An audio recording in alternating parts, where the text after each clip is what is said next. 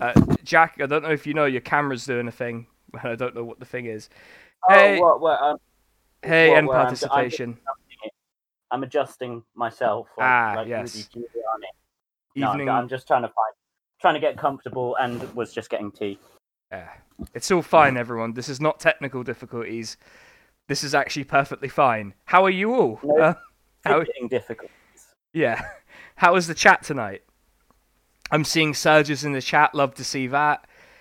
Uh, I have one small thing I'm going to announce now, and then at the end, once we have more people, because we always have more people at the end. And I was asked to do this by a fan of the stream and of Jack's podcast, which you will probably listen to anyway. But yeah, uh, basically the UVW are doing a strike at the uh, at, at care workers and cleaners at Sage Nursing Home. They're going on strike for the first time in history. I'm going to drop their link in the chat so that you can see how you can support their strike. What was my really funny joke about them before we? Uh, Oh, before it was we went on air. that's the that's the wrestling federation. I think it Yeah, yeah. it's a great, It was a good joke. fantastic joke. Yeah, It was. Uh, I didn't want to waste it. You know. yeah, this is the thing. Whenever you do something like this, is when you're not live, it's always really good, and then you go live, and it's like, oh, well, we wasted all of the good, all of the good bits. But anyway, uh, Yeah. uh, Jack, do you want to introduce yourself to everyone in case people don't Uh, know who you yeah. are? Oh fuck! I spilt my tea everywhere. Yeah, that's uh, my self introduction. Yeah, I'm I'm Jack. Um, I am the host and founder of Real Politic, the uh, scurrilous left wing podcast. I'm the sipper of tea. Um, no, I'm the I'm the creator of uh, Gapecast, the only sitcom about Mike Gapes, uh, in which I star as Mike Gapes and a host of other characters.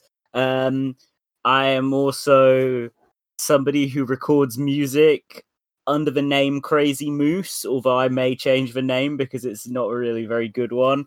Um, and uh, I post on Twitter and engage in uh, arguments about centrism and so on quite frequently. Yes, and that's going to feature a lot tonight. And also for people wondering about the beard situation, I trimmed my beard because it's ridiculous. Like what I I, sh- I change my beard every once in a while because I get bored. You know how people cut their hair in lockdown? I just change my beard type. So, Oh, mine's just a straight mess, man. Honestly, it's just just need needs an urgent tidying up. But I was like, do I do that before this stream? Now I was like, you know what? You lot are like my family. I don't mind if you see me see me a bit rough and ready. You know, it's like um, you know, it's just like I'd hang out with any of you. You know, um, and I, I I'd give you a friendly hug. What after not having showered for like two months. you know, that's the uh, that's the kind of closeness and trust that I have with the audience of this stream. I, I will also point out that that I usually do this to my facial hair when job related stuff might be happening. So if you want me to complain about Ooh. capitalism on a structural level, I am not allowed to do that in case an employer watches this like the last time this happened. So uh, with that out of the way, uh, the book, you've all seen me complain about the book on Twitter. It is called The Dark Knight and the Puppet Master. I was extremely unhappy that it wasn't about uh, you know, it wasn't a Metallica DC Comics collaboration, as I pointed out. It was very sad for me to find out that it was in fact a book written by, I think, the son of a front bencher under Blair. Is that what? yeah, we, Charles Clarke. Charles Clarke was Blair's uh, nation secretary, and then he was his home secretary for a couple of years at, at a time.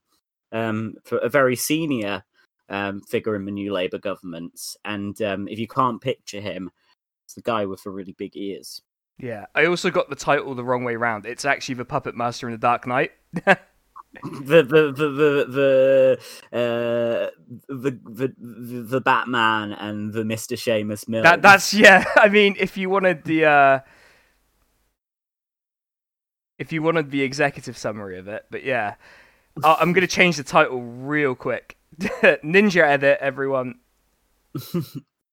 self shit. Yeah.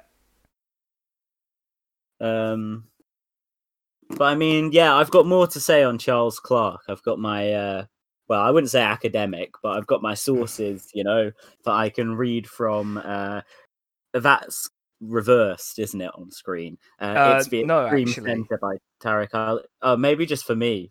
Yeah. Well, anyway. So can you see that that says Bruce Springsteen as well? Yeah, just about. I'm trying to edit this damn title, but it's refusing to obey my commands. You'd think I'd Um, get the yeah. It's reversed in Jack's vision. Yeah. Um. Anyway, yeah. There you go. I've got the title right at last. Um. Yeah. Hey. So the book is, as you might imagine, bad. I don't like it at all. I was to give you the executive summary. I hate the book, and there's nothing redeeming about it, except yeah, I, I can't repeat some of the things that I said in private about this book. I, yeah, you should see mine and Jack's DMs first of all, because like we literally cannot say some of those things in public. We will be in big trouble and banned by Twitch. I can give you a sample. It contained the word cunt quite a lot. Oh yeah, we can say that as long as we don't say it too much. So that is going to be that is going to feature quite prominently. okay, not too much. Not too Fair much. We can't. Yeah, that's fine. Yeah. Just bear in mind, this is the libel free zone. If you want libel, you should go to end participation stream.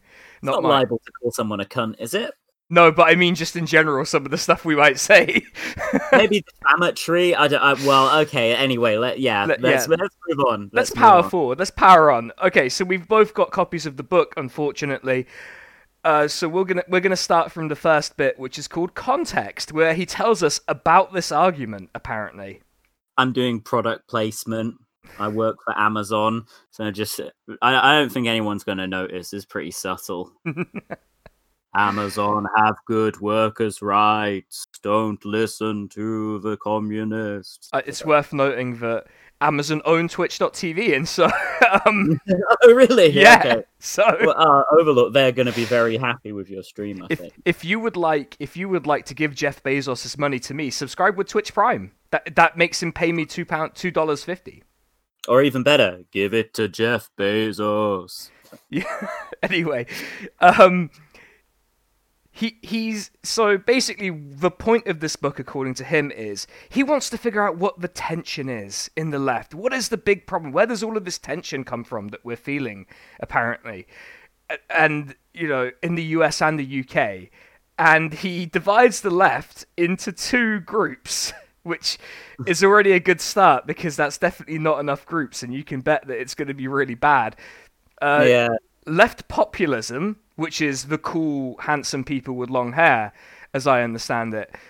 Um, exactly. Like, I'm a left populist, and I'd say you know York politics maybe they lean more towards the pluralist side of things. um, n- n- well, we'll read So the we're going to have a little back and forth here. We're going to bridge the bipartisan divide.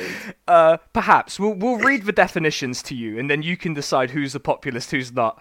Um, but yeah, there's a left pluralist, which is you know just the melt faction, I suppose we'll call it Yeah, for the yeah, sake yeah, of it melts, yeah. Melt, the word melt doesn't appear anywhere in this book, which is bitterly disappointing. Yeah, it is a bit sad. He, but there are other terms that we love dearly that are mentioned, and we will. Mhm. I, I have specifically highlighted the the passage so that we talk about it because it's incredibly funny. So I will read out what he describes left populism as. Left populism is a style of progressive politics based on the idea that only left wing ideas can be moral, that most problems are deliberately imposed from above, and that society is in a right wing decline. Most common on the Corbynite, far left, though not unique to it, left populism deploys stories of conflict, insurgency, and crisis. Now, narratives of comp- of conflict sounds familiar. I feel like there are some ideologies that contain conflict between classes of people. I don't know what we would call that ideology though. Um, who can say? But that's uh, that's already a bad. That, uh, so my highlight, my note here was this is a bad definition that's going to cause problems later. And would you believe it? I was right. It causes problems later. Um, yeah, I, mean, I think I was also thoroughly vindicated in my initial impression of the book, which is, um, I mean, might as well start with this and then kind of elaborate on it as we go on. But like, um, essentially, when I found out that this guy was the son of a new Labour cabinet minister, I thought that the book was going to be yeah, this is my COD psychological analysis. That this is uh, the, the RP amateur psychology hour.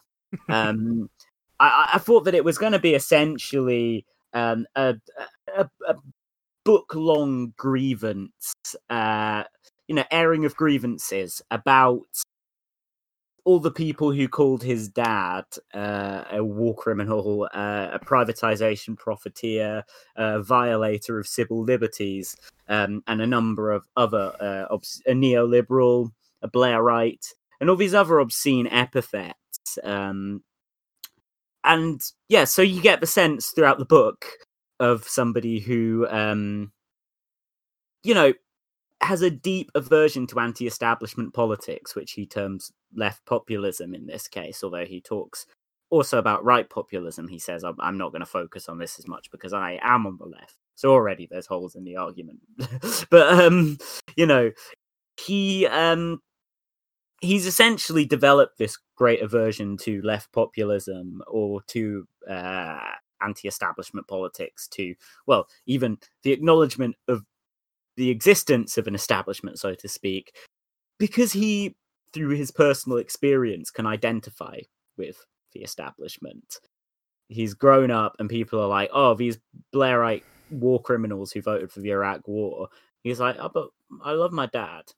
And you know that's an admirable sentiment, I suppose, to be a, a, a loving son. But um, you know, and some of my best friends are the sons of Blair era Labour MPs. But I should put that. but just with with that caveat, I think that this is precisely the wrong um, kind of attitude to have if your father was part of a, a reactionary government. Um, just to just to adopt an ultra defensive mode and and, and ultimately come out with this um, theoretical this densely theoretical explanation for it.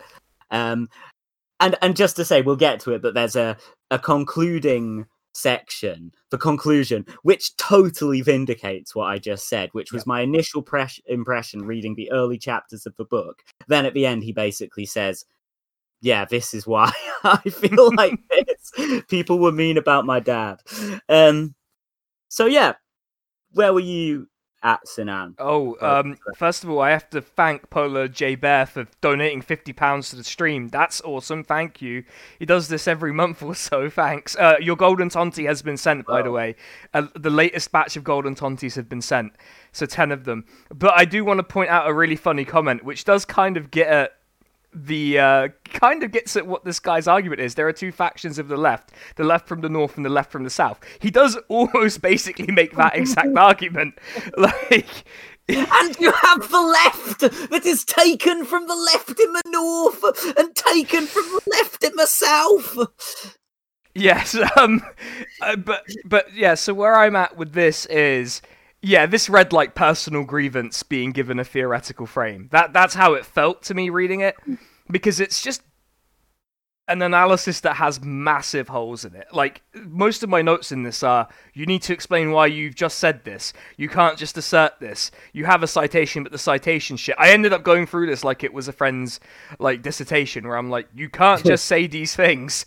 You yeah, have to explain of... yourself there are a lot of notes I added where he'd say such and such was interpreted, and I'd have to just add by whom. Yeah, you know, like a lot. Like so, someone commented on one of the excerpts I put on Twitter that like you would they quote tweeted me, but not directing the message at me. With you would get laughed at in a GCSE coursework. You know, you'd get laughed at if you wrote like this for GCSE coursework. And I'm like, yes, you would. It's really bad.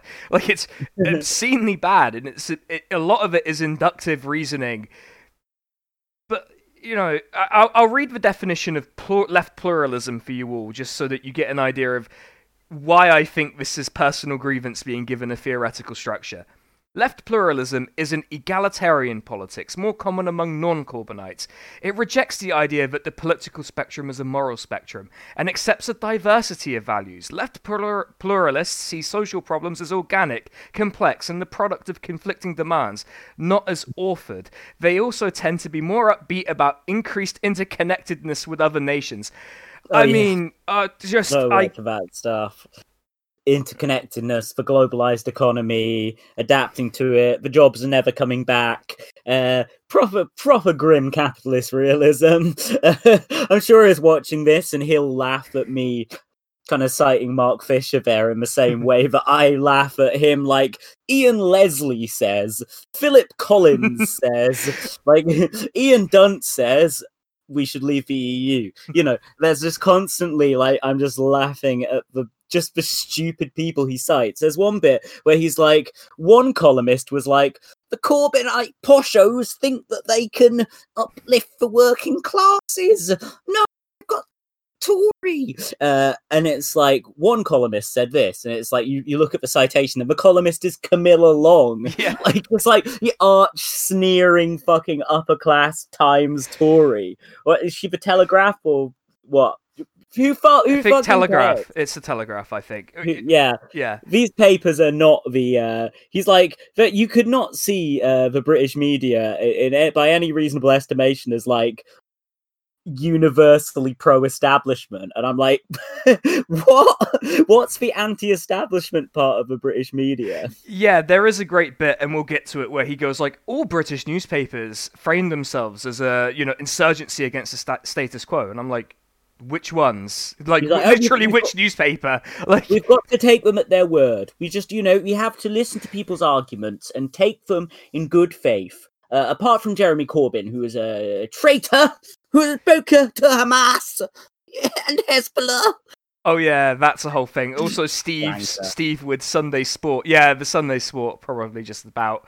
And the Star. To be fair, the Star is the Daily Star has become a bit of a shit posters paper with the front covers they've been busting out of the cabinet as clowns. Anyway, that's off topic. I shouldn't I shouldn't derail my own stream so much. Um, I want to talk about anything but this book, but we're gonna have to um, Im- immediately like my my notes start getting angry. Um, which is I wrote rational debate klaxon in all caps because the first is that regaining a rational, civil, and democratic debate should be the priority of people of all leanings.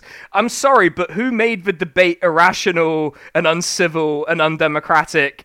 before like who was the person responsible for it and then maybe we can start figuring out how to fix that problem you know You mean Tony Blair? Well yeah in part you know, I, I was- thinking, like, wait, do we, who's the person responsible? Is it his dad? Charles yes Clarke? his I wouldn't be surprised. Um, the first note I took in this book was actually no fucking later than page three Ooh. does he tie the left to the murder of Jo Cox. The horrific murder of Jo Cox MP in 2016, sincerely condemned by populists, but nevertheless the product of narratives which caricature and dehumanize the other side. Um, the other side, I mean, the fascist who killed Jo Cox had no uh, conception of, oh, well, she was uh, the. Uh... see, I don't have a problem with Jeremy Corbyn as a neo Nazi because you see, Corbyn is on the populist left. My problem is with the, uh, what they call the pluralist left. Um, that it's just such a ridiculous framing when that was clearly a kind of left right murder uh, and a really appalling one that, as he fucking concedes, was widely condemned by everyone I know on the left. yeah Uh, there's a there's a lot of this early on where he's like actually these two things are the same and they are not different so one of the early notes i took i took a lot of notes so it's probably not worth going through all of them because most of them were me yeah so my note on this one is again these things are not equal and opposite implying that my first point was probably about the Jo Cox issue. As a result, we have demagogues as varied as Jeremy Corbyn and Jacob Rees-Mogg. These are not the same thing. Like, I don't want to be I don't want to. I, I want to make this point, and I make it a lot. Superficially similar things can be different. There is a difference between good things and bad things. And also, arguably, Jeremy Corbyn is, if he's a demagogue, he's the least competent demagogue ever because he couldn't even demagogue very well because it didn't seem like that was his particular political character. Liberal brain rot is probably about right with this. Mm. Um, yeah, I mean, then then on page four, they compare uh, left Euroscepticism to uh, Donald Trump's protectionism. Uh, there's a bit later where they try he tries to like really air out Lexit, and the only um, proponents of Lexit that he can actually produce to uh, back up his argument are three men in their 80s uh, Dennis Skinner, Ken Loach, and Kelvin Hopkins. Um, you know, and it's just kind of like these people. I mean, like, yeah, Skinner is a very revered figure, Loach is for his own reasons, Kelvin Hopkins is not particularly, but, uh, mm. you hmm. know, none of these people represent like the beating heart of you know they're all quite disconnected from um from like the heart the beating heart of the modern left if you will yeah um, yeah so yeah so like there's this point about populist belief systems are destructive wherever they appear on the spectrum and my note here is why like and he goes on to say they indulge a cognitively dissonant conspiracy theorist view so already mm and I'm like, do they? Which ones? Like, wh- like the thing is, this guy is just declaring these things, and it's like it's it's it's true. It's self-evident that this is the case, and is it? Is it self-evident? I don't know. Like, yeah, Zintelface, my enemies are mentally ill. He does fall slightly short of saying that explicitly, but it is definitely there's definitely there's there's sections of this where he tries he could so the puppet master and the dark knight are two of the constructs he builds to uh, that are basically mm. straw mans of what he thinks the populace left believe yeah i i think that the, the puppet master and the dark knight i think it's all nonsense like just yeah, get out of the way. to be clear all of it all of it's rubbish, but I think that the golden era myth, which we'll get to later, is even less accurate. Mm-hmm. I think that he's completely misrepresenting the Corbynite left with that one. Um, but there's just a, a, another interesting quote, page five, from the Syria debate to Haringey Council's first high Haringey Council's high-profile divisions over housing policy. The discourse is fraught with accusations of bad faith.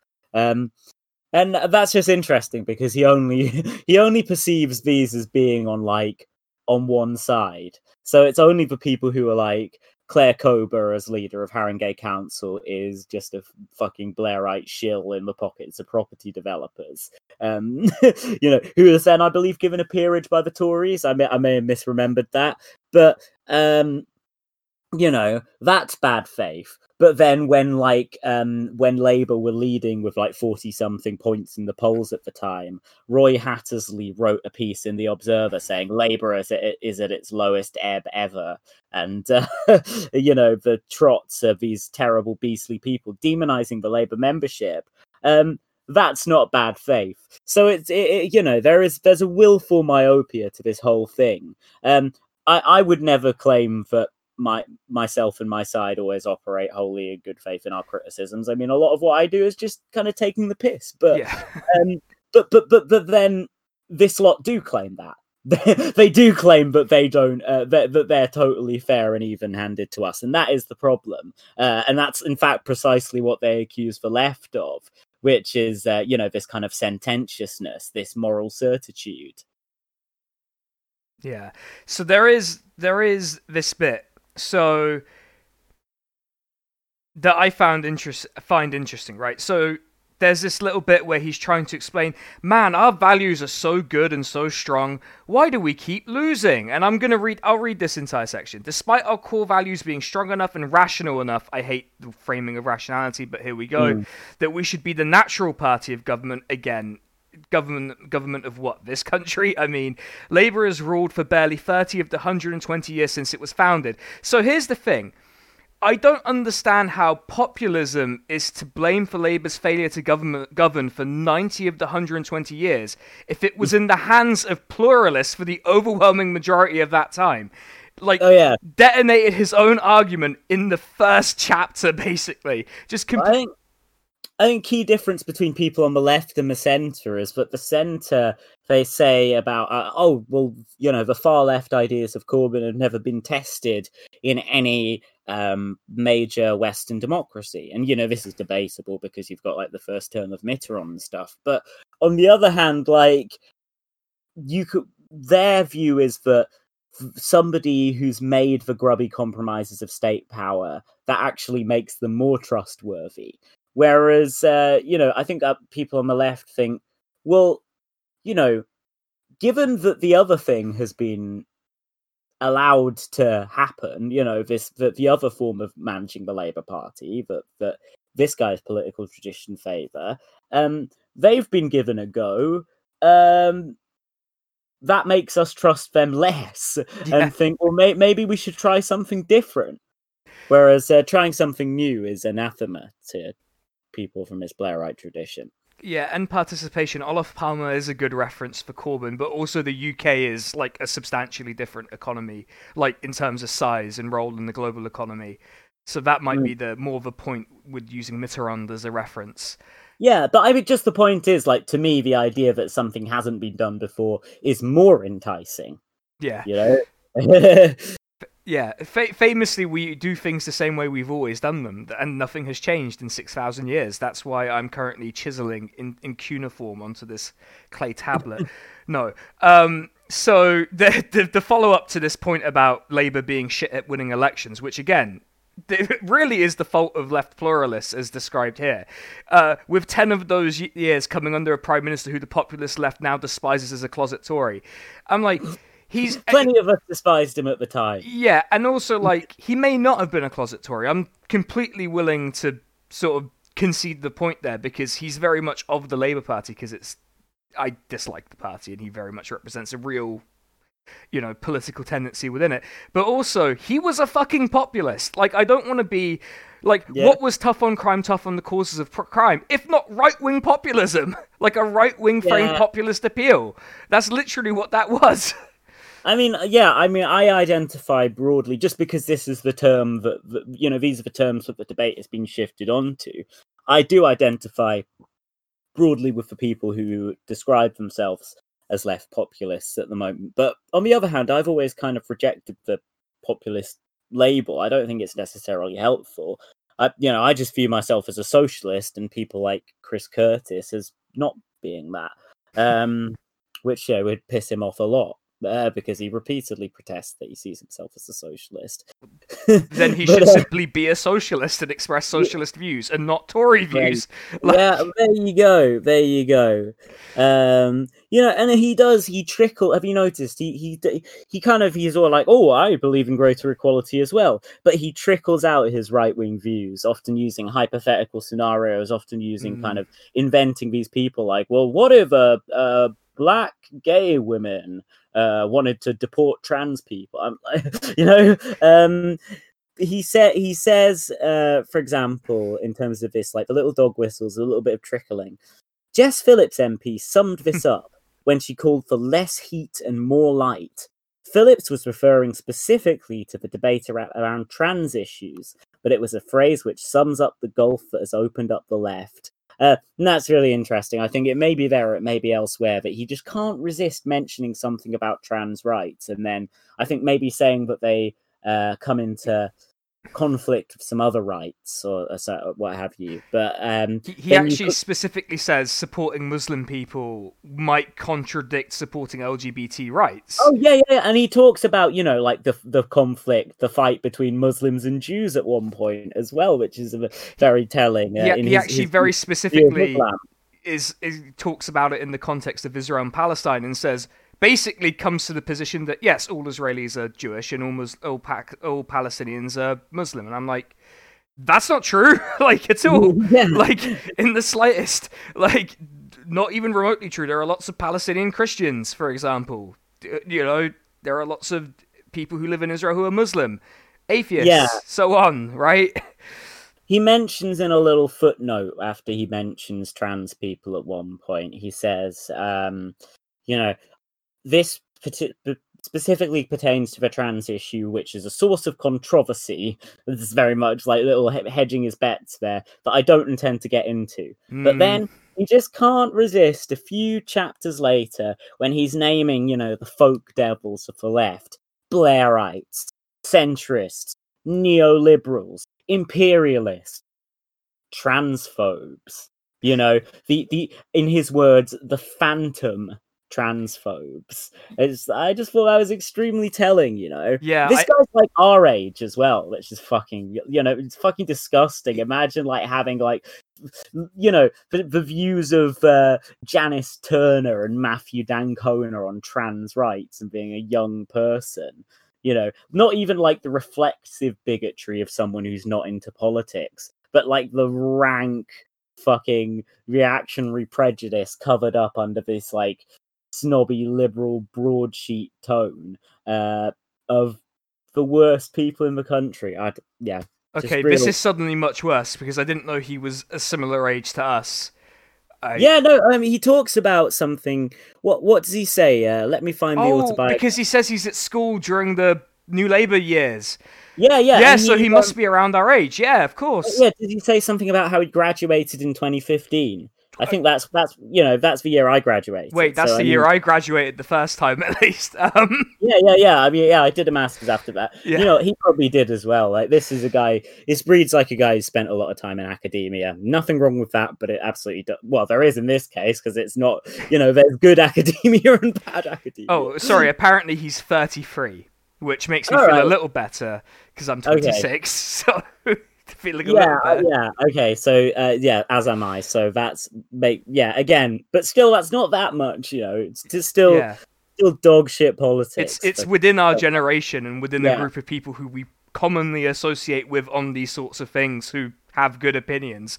So yeah, already dislike this guy quite a lot. So there's he he he sort of sections this in a actually the one positive thing here I do try and say one positive thing is he sectioned this out nicely so it's at least bite sized even if it's very thin. And also mm-hmm. thanks to Sam for raiding me with three people. Welcome. Everyone should go follow Saphite on here because she's great. But so, Ooh. so you know, there's the where do we disagree bit, which is what is the alternative to left populism, and he's trying to figure out what where do we disagree? Where do, where do we disagree with each other? And I'm like, yes, that would be good to find out. you know. well, um, I mean, I think it's telling again as to the motivation of his writing this book. Um, he says something like, I refer specifically to the commentators, activists, politicians, and self proclaimed outriders who promote the three narratives. Oh now, yeah, I've been on I've been on this podcast before, angry at Owen Jones. now this is a man I know from personal experience. This is unmistakably a man who is angry at Owen Jones. Oh boy, I, does I, he prove it later! By the way, everyone, and not just Owen Jones. Matt, Matt Zarb. cousin, the provocateur, Matt Zarb-Cousin, who he says friend, is friend of the stream. He's been on the stream. Worse than James Delingpole. uh, you have uh, Paul Mason, who is, of course, totally representative of his uh, of the of the wider hard left in his uh, views on the People's Bomb and so on. And, um, yeah, and um, who who else? Uh, oh, Abi Wilkinson gets a mention. Oh yeah, well, he really mischaracterizes her as yeah, well. Yeah, I, I think so. Uh, another friend of the stream. It's it's strange how these are all friends of the stream and our various podcasts, actually. Um, yeah, yeah, yeah. No, when I saw that quote about Matt, I sent it to him straight away. Like, Matt, they love this. oh yeah, shit! I should have sent it to him. I didn't even think to do that. I was just like, this is highlighting it, like, oh, friend of the stream's getting mentions. A lot of people yeah. who've been on the stream or who might be on the stream getting mentioned in this book. Um, His name in lights. Yeah, so he actually describes the three myths th- that make up the title of this book. Well, two of them make up the title. So his first myth is the Dark Knight, the second is the Puppet Master, and the third is the Golden Era. So I'm going to read what these myths are, and I want everyone to sort of not check out from boredom or getting furious. So, the first myth the Dark is Knight is that this clown who is mentally unstable, who's been beaten down by austerity and mental illness, you know, he goes out there and he commits all these crimes and he like pushes somebody's head on a pencil. And I can't remember most of the plot of the Dark Knight, come to think of it. Yeah, actually, I think you got it confused with the plot of Joker as well. The Joker as well. So. Yeah, no, I figured I'd just work in the more contemporary re- resonances. You know, Surpri- surprisingly good film. Um, yeah, yeah. Anyway, like anyway, not not the stream for that. Sorry, everyone. Um, so the first myth is the Dark Knight, which concerns morality in the political spectrum. The far left usually believes that the right is motivated by self-interest or spite. As a result, they regard as immoral many of the individuals, causes, methods, and institutions which they think are closer to the right. The center left doesn't tend to interpret issues through this lens, which sounds like a problem with the center left to me, but Anyway, I, Mm. wr- I wrote a note here, which is asking questions to the author. So, like, but why not? And if policies result in objectively immoral outcomes, how can't you regard people as closer to those politics as more immoral? An example, a recent example, would be is it immoral to provide those food packages to kids that look the way they did? Is that immoral? Because you're prop- you're propagating starvation when you could simply stop it, right? Well, Chris would say it's just a cock up. It's just a, a, ba- a tragic accident. Yes. Um, Horrible accident that the outsourcing resulted in this. It's it's not predictable at all. No, none of us could have predicted this. the thing is that I- I think that most Tories, like I think that you know terrible people in most ways, but I don't really think that people wake up and think, oh, I want yeah, today I'm going to fuck over the poor. I think that the Tories do believe that there is some kind of great social benefit of what they're doing. That you know they create all the wealth in the city, and then that somehow trickles down to the average person. Um, the thing is that the fact that I know that about the Tories uh, means that I am no more sympathetic to people from the Blairite wing of things. Uh, when he argues that, oh, Blairites want the same things as we do, you know, a fairer society, you know, good public services. I'm like, well, so fucking what? You say you want that, so do most Tories. Yeah, Uh, like everyone everyone says no one's going to come out and say I had 12 their villainous mustache and go actually today you know they're not not everyone is Dr. Eggman kidnapping woodland creatures to put them into robot costumes for some reason. I don't Yeah, know. I mean, like they're not in some way you know some of them are in some ways i guess. Like uh, so some of them believe that you know profit does actually genuinely come above like say the environment. But on the other hand they're, they're you know they're probably not trying to like destroy the world because then they wouldn't have you know totally because then they wouldn't have as much to profit from.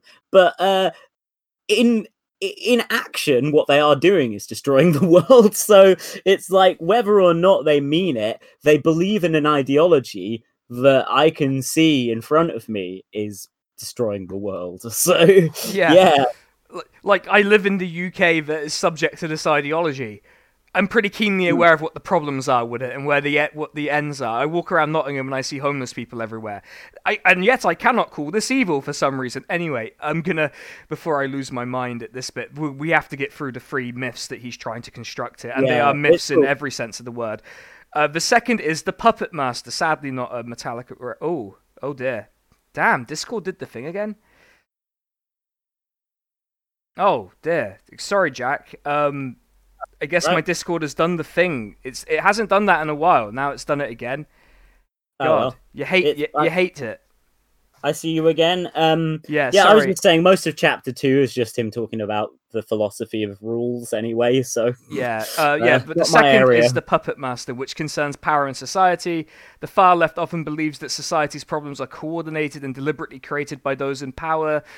Um, I'll get to that in a second. The center left, by Mm. contrast, leans towards chaos-based explanations and is less suspicious of government, which again I think reflects poorly in some cases on the center left.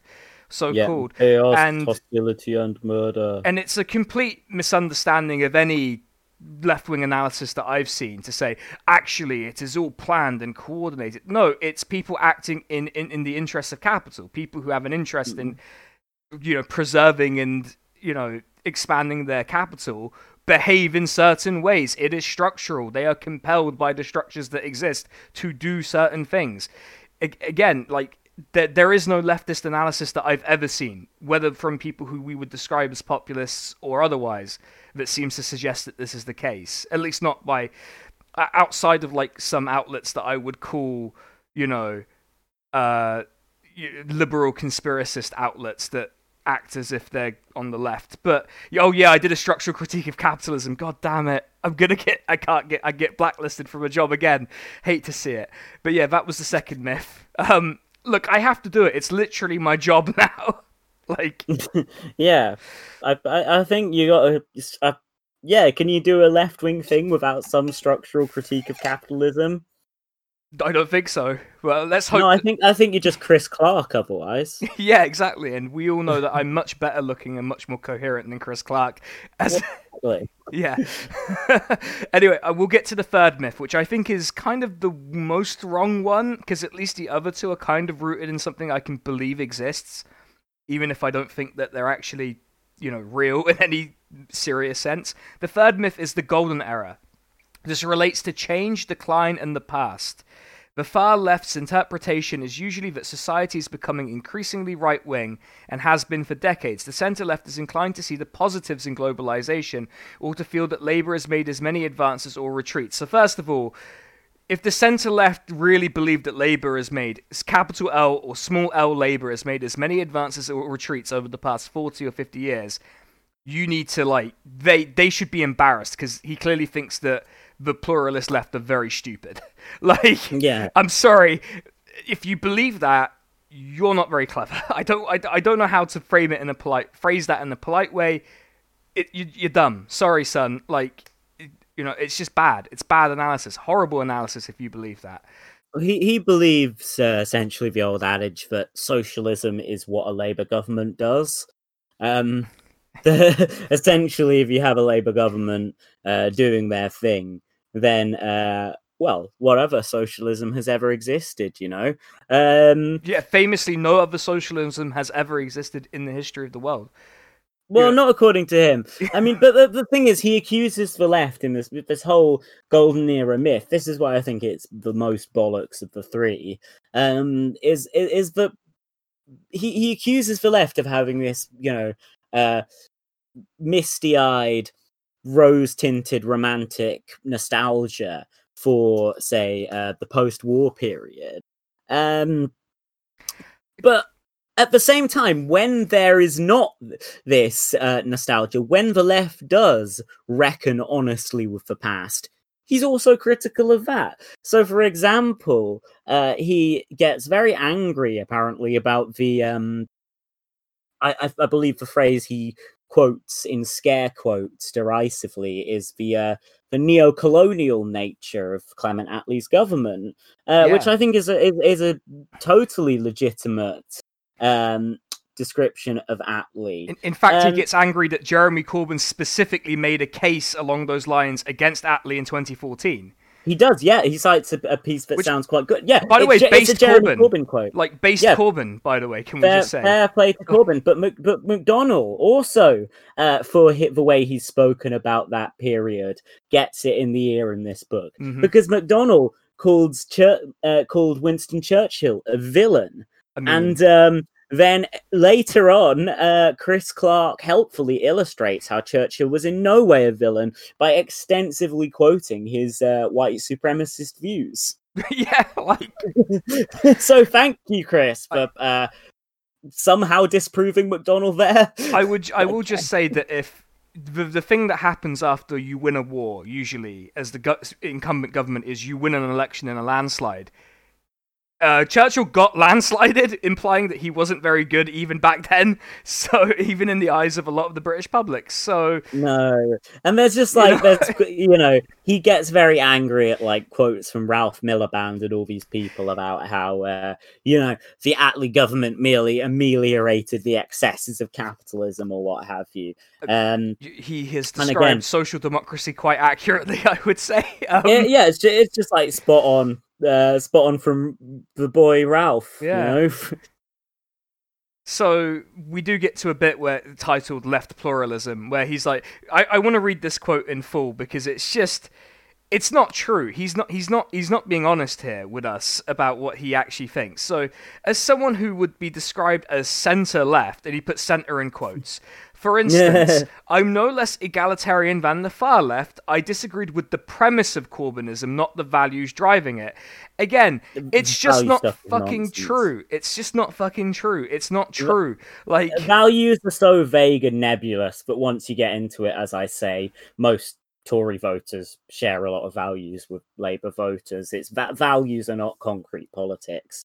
Um, so when he says that Diane Abbott and Alastair Campbell actually share significant values, I'm like, "Ha, okay. I mean, But but in action, the two are drastically different, aren't they?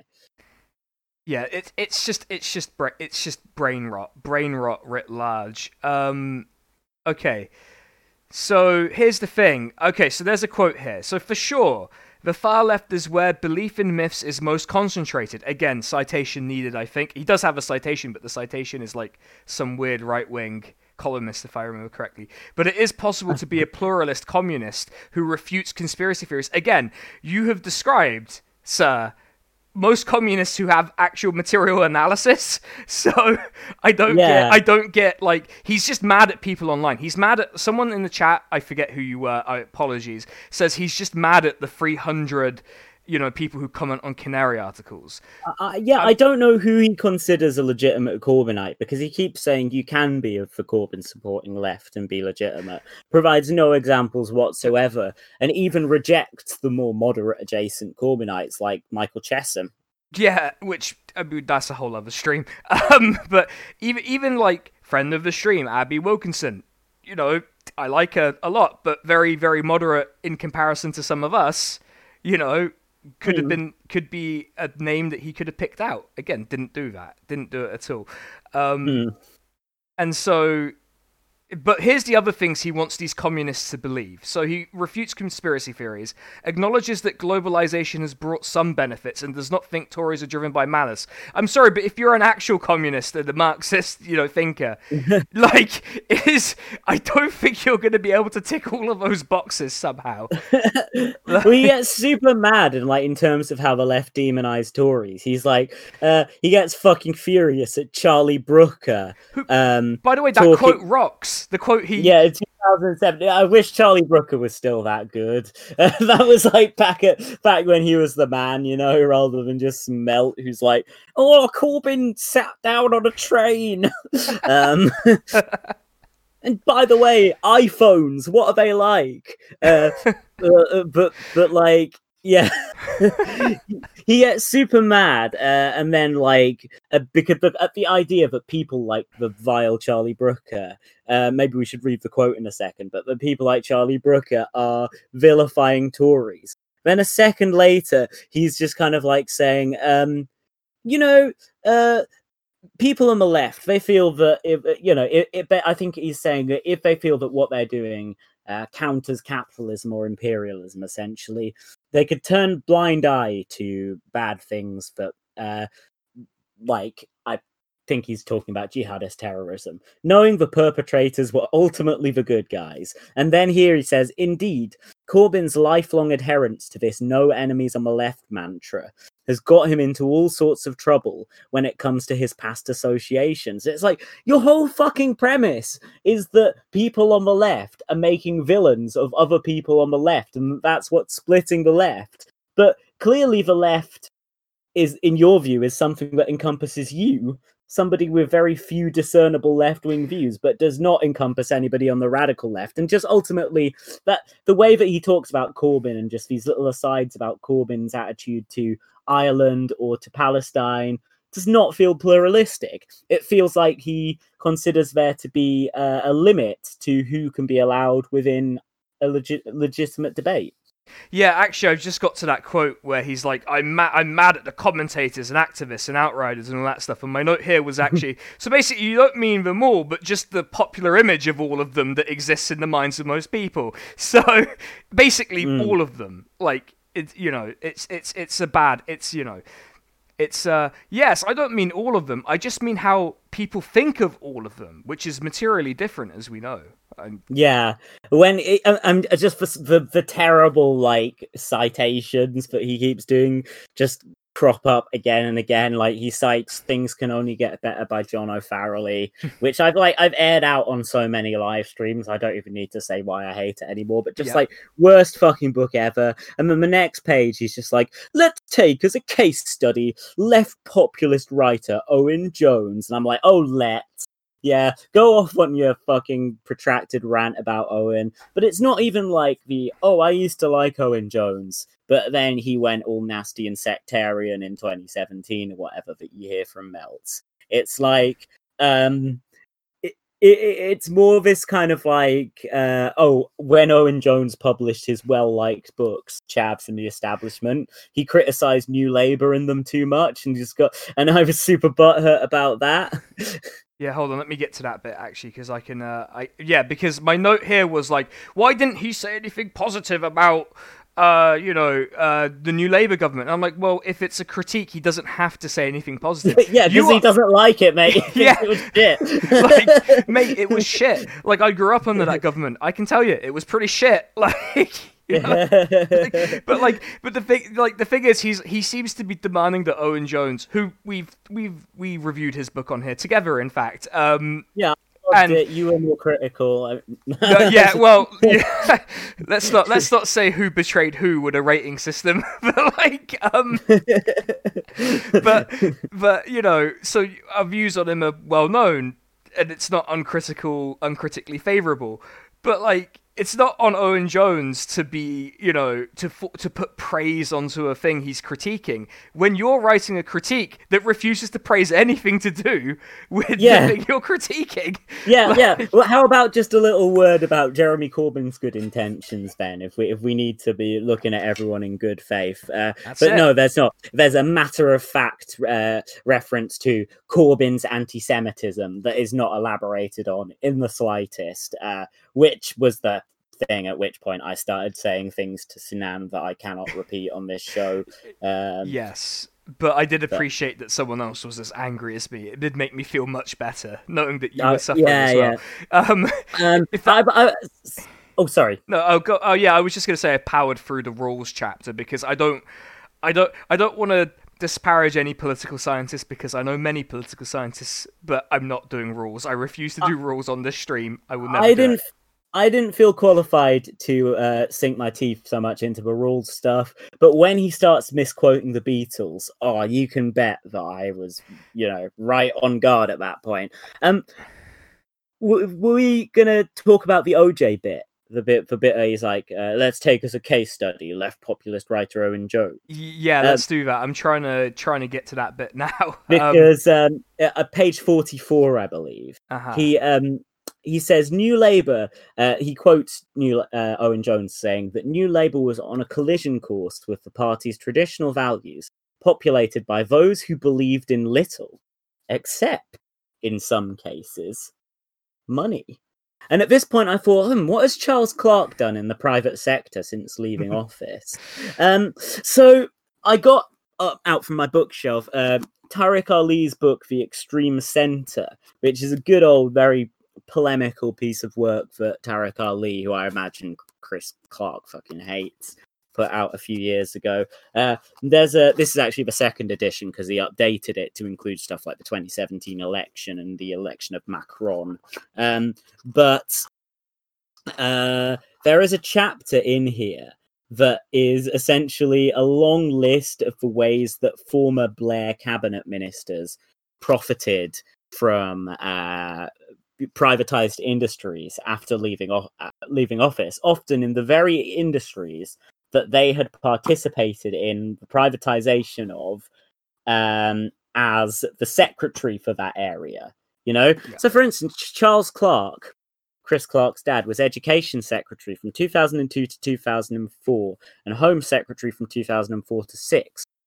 Now, Charles Clarke was appointed in 2006 as a non executive director of the LJ Group, which supplies teaching materials and equipments to schools and training services. Yeah, education, uh, you know, he's education secretary, and then he's making money off school equipment, um, including through the government's Building Schools for the Future program. So there you go. The contracts literally going to the company that Charles Clarke had worked for, the private contracts.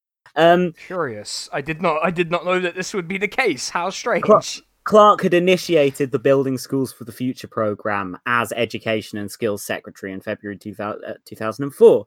Clarke is now a consultant, which sort of means a lobbyist, basically, on public sector reform, aka privatizing the public sector, to KPMG, you know, one of the big accounting firms who uh, do a lot of shit like tax evasion and so on, avoidance. Sorry, sorry, let's not impugn their uh, the legal uh, Yes. basis of the manner in which they avoid paying their taxes.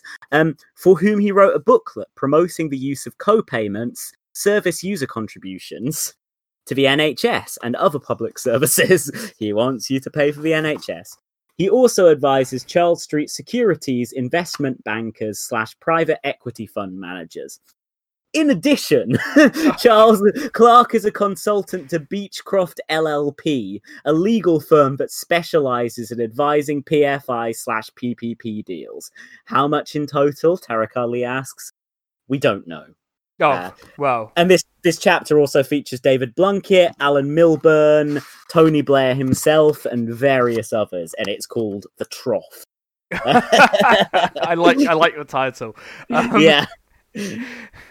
Yeah, so I did thankfully highlight Owen Jones specifically with the note Owen Jones because, of course, I knew that this guy was going to talk about Owen Jones because you, you, for for some reason he is the totem through which all discourse about the left has to go through. And I, uh, you know, today he was trending. Today he was trending today. Well, Yeah. Oh, it's because Andrew Neil's angry at him, isn't yes, he? For, and for saying that the Spectator are fascists or something, and Andrew Neil's like, that he platformed fascist. Which, by the way. Like, if he's going to sue Owen Jones for that, I'd like to see what he's going to sue him for. To be honest, there is nothing fascist about praising the Wehrmacht. famously. Um, so, um, the, the, the, again, uh, and Owen Jones was like, "Yes, you should do the video about agrocentrism," and the script is being written. Everyone, so I'm going to be contacting Jack's uh, colleague from his podcast who has all the receipts on everyone. Um, Oh yeah, yeah. we and- should have got Geraint on this, by the way. We should have made him read this load of fucking shit. Next time, next time we're gonna get time. him. Yeah, next time we next time we have a bad book that me and Jack have to read, we're gonna get Geraint on. Um, but yeah, um, but yeah. Oh, so the, the- fight between Jews and Muslims, if you can see it. oh So- god, I need to so dodgy. power power forward to get to that bit. Um, because I'm gonna need to go through my notes here because I probably wrote something. Oh yeah, there was a bit that. Um, yeah, there was a bit that I highlighted. Just I think that came before. Actually, it's just before that bit. So parts of the left will, for example, need little encouragement to side against the police or with the teaching profession, even without knowing the substance of the debate. I'm sorry, but police are not workers. And um, Oh, yeah. ACAB is the official ideology, one of the official ideologies of this stream. We have like 18 official ideologies now. We're like a broad front communist party these days. And um, unions are like the most reactionary fucking unions out there. I- I- like, I can confirm. especially in America, but I'm sure they're not so great over here as well. Um, I, I I'd mean, also like- just say, like, if you want to learn more about why police abolition is good, actually, you should check out friend of the stream John Duncan's YouTube, where he does a great video about it. And I, but um, yeah, his big example of like oh this conflict between uh but what if supporting unions is not actually the left wing thing to do uh he's like the art when the rmt went on strike uh i was very much saying we should scab on them and uh yeah, by the he's way he's scab fixated on the slur. RMT. He's fixated on the RMT because the Yeah, RMT, and so like one of my notes about the RMT thing is maybe the RMT were an incredibly effective union that represented their workers well, and other unions should try to do that. Maybe, yeah yeah yeah. He's like, oh but, but, but you know the, the, these rail workers have good working conditions. I'm like yeah yeah that's the idea of trade unions. Yeah. I know they, the union should just stop fighting for their working conditions, uh, and maybe they'll just stay as brilliant as they are now forever, rather than just go in the other direction like, Like, the rest of the trade I unions. again not understanding the point of trade unions apparently, and like yeah, like re- the train workers have good working conditions, had high pay compared to other people in similar industries, right? Because they had a good trade union that actually did their job properly. God, Uh. like it's hard to. It's hard for me to express just how ridiculous it is to be like, what if the RMT were right wing? Well, they're not. I'm sorry, they're not, and they do their job effectively. It's like- all just the classic, like lame, fucking pedantic debate nerd centrist gotchas. Just like, oh, but the RMT going on strike is actually reactionary. Yeah, the police should have broken the strike with fucking truncheons and rubber bullets. That's left wing. So, do Uh, you want to hear the specific reason he thought it was um, he thought it was reactionary for the train workers, the RMT, to go on strike, which was that it pitted the public sector, they were pu- the public sector RMT workers against the public, and I'm like, so basically, inconveniencing the public is reactionary, which puts pretty much every single strike action in the history of the world that's remotely been effective out. You cannot do it, or you're a reactionary. Yeah, So- I, I I tie his attitude to the RMT strikes to his attitude to tuition fees, which I mean, he again he doesn't see Yeah, a well- universalist case for them. He's very much just like tuition fees good, tuition fees redistributive. Uh, Even though they're not. Actually, I'm actually I'm actually more left wing for supporting the marketization of mar- of, of education than you are. And again, I, I and he obviously no no one who ever advances uh, uh, opposes universalism of higher in uh, you know tuition fees, uh, abolition of tuition fees, ever thinks maybe they could make maybe by offering this framing to the right, they can make the arguments about things like the NHS, which it would not take a political genius to frame as a middle class subsidy.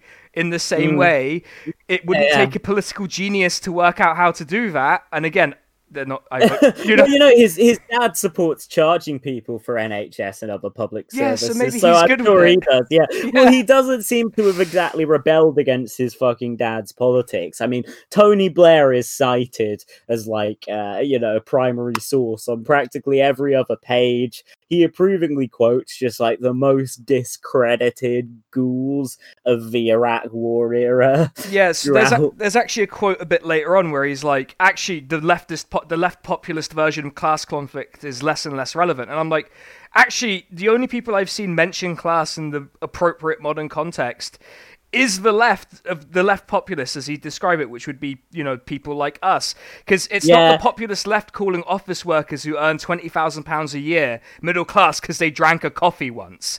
It's oh, not Oh yeah, there's, us some, doing there's that. like literally Like- there's men there's like mentions of quinoa and like Croissants, croissants, yeah, yeah, like- and a- avocado toast and shit in here. I'm just like, just- grow the fuck up, you trivial cunt. I'm just, just, just like he's like. Actually, my view of class is supremely nuanced. That's why I think office workers in London who can't pay their rent are actually middle class.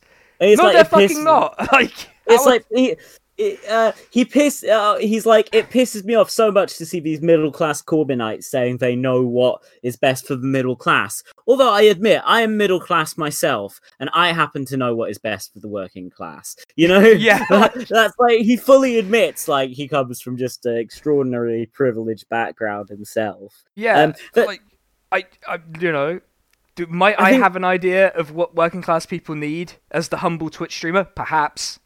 Um, There's some pretty wacky stuff in chapter six, which is like oh yeah, um, let me uh, let me get there.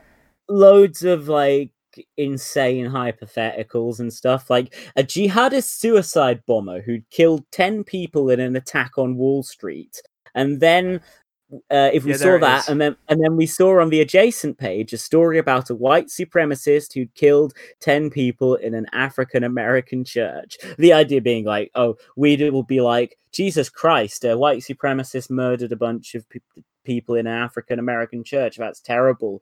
But we'd all be like ah jihadist killed 10 people in an attack on wall street great.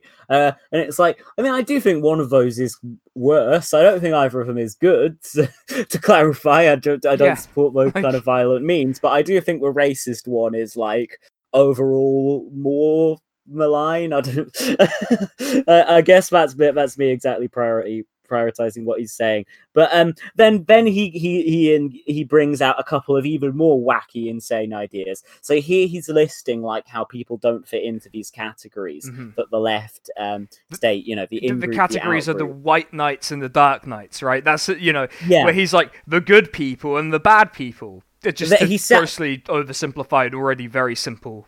Um, Mate, he, he sounds proper incelish when he's like part of the female in group against the oppressive male out group.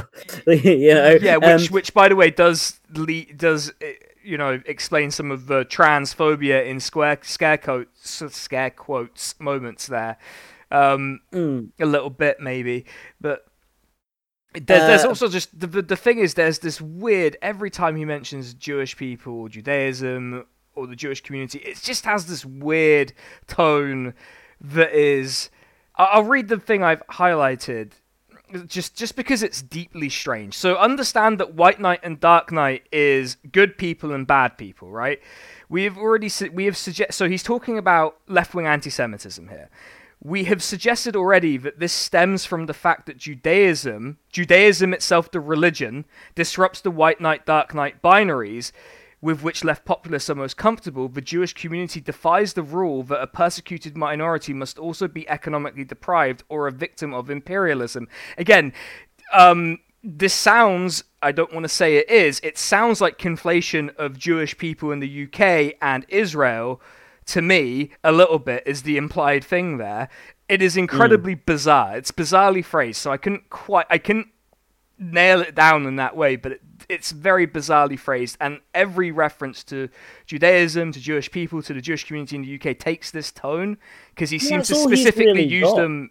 He seems to specifically use them as the totem to to disprove the Dark Knight, White Knight binary constantly. Well, I mentioned that he mentions very flippantly Corbyn's anti-Semitism early on, and then he doesn't eh, provide any examples of it beyond calling Hamas his friends, which I would 100% justify um, as just diplomatic language.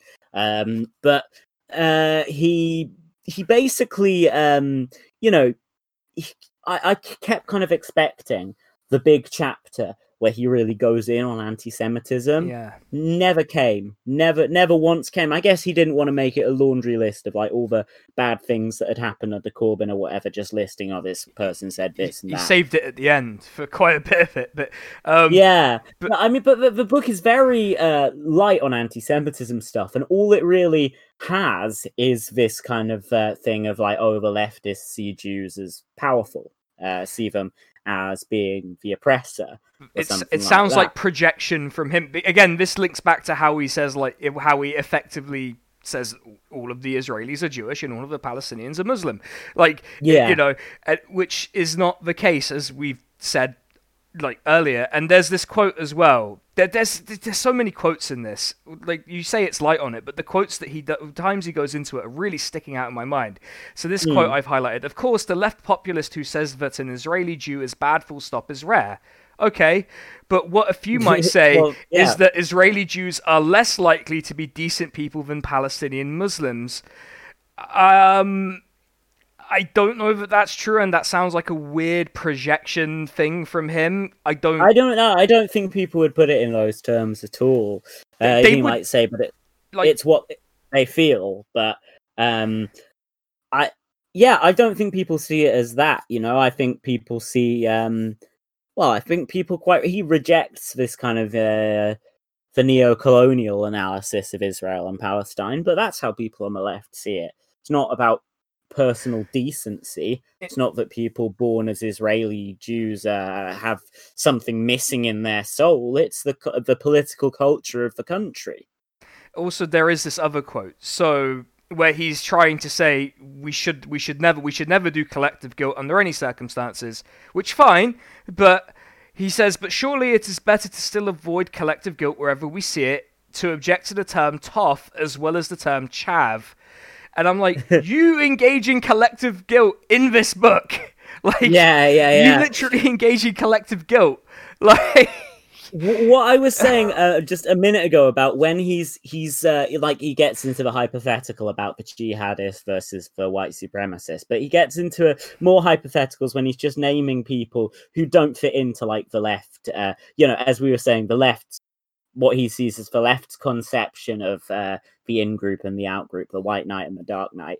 Uh, and he's just he is just reeling off these things like uh, a Tory who is gay, a black person who is rich. He actually specifically then, talks about then, minority Tories and yeah, how, yeah, yeah. how horribly they were treated because and the then, concept of political blackness is a thing. Oh, well, not really anymore. I mean, it's not really used by many uh, younger ethnic minority people, is it? No, uh, not really. But blackness. But like, he he seems to think it's like deployed against, you know, like the the Tories minority. Yeah, yeah, no, he, he, does mention it. You're right. Yeah. yeah. Um, but I was just going to say, but the examples, the really far out examples that he serves, he, he's like the Polish waitress saving to go to Ascot.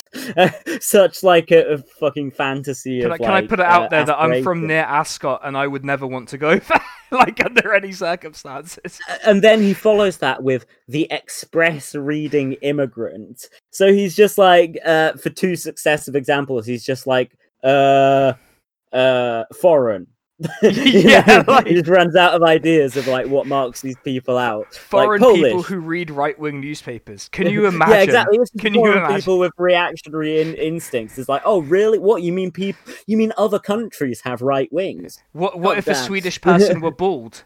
Um, They'd be very cold.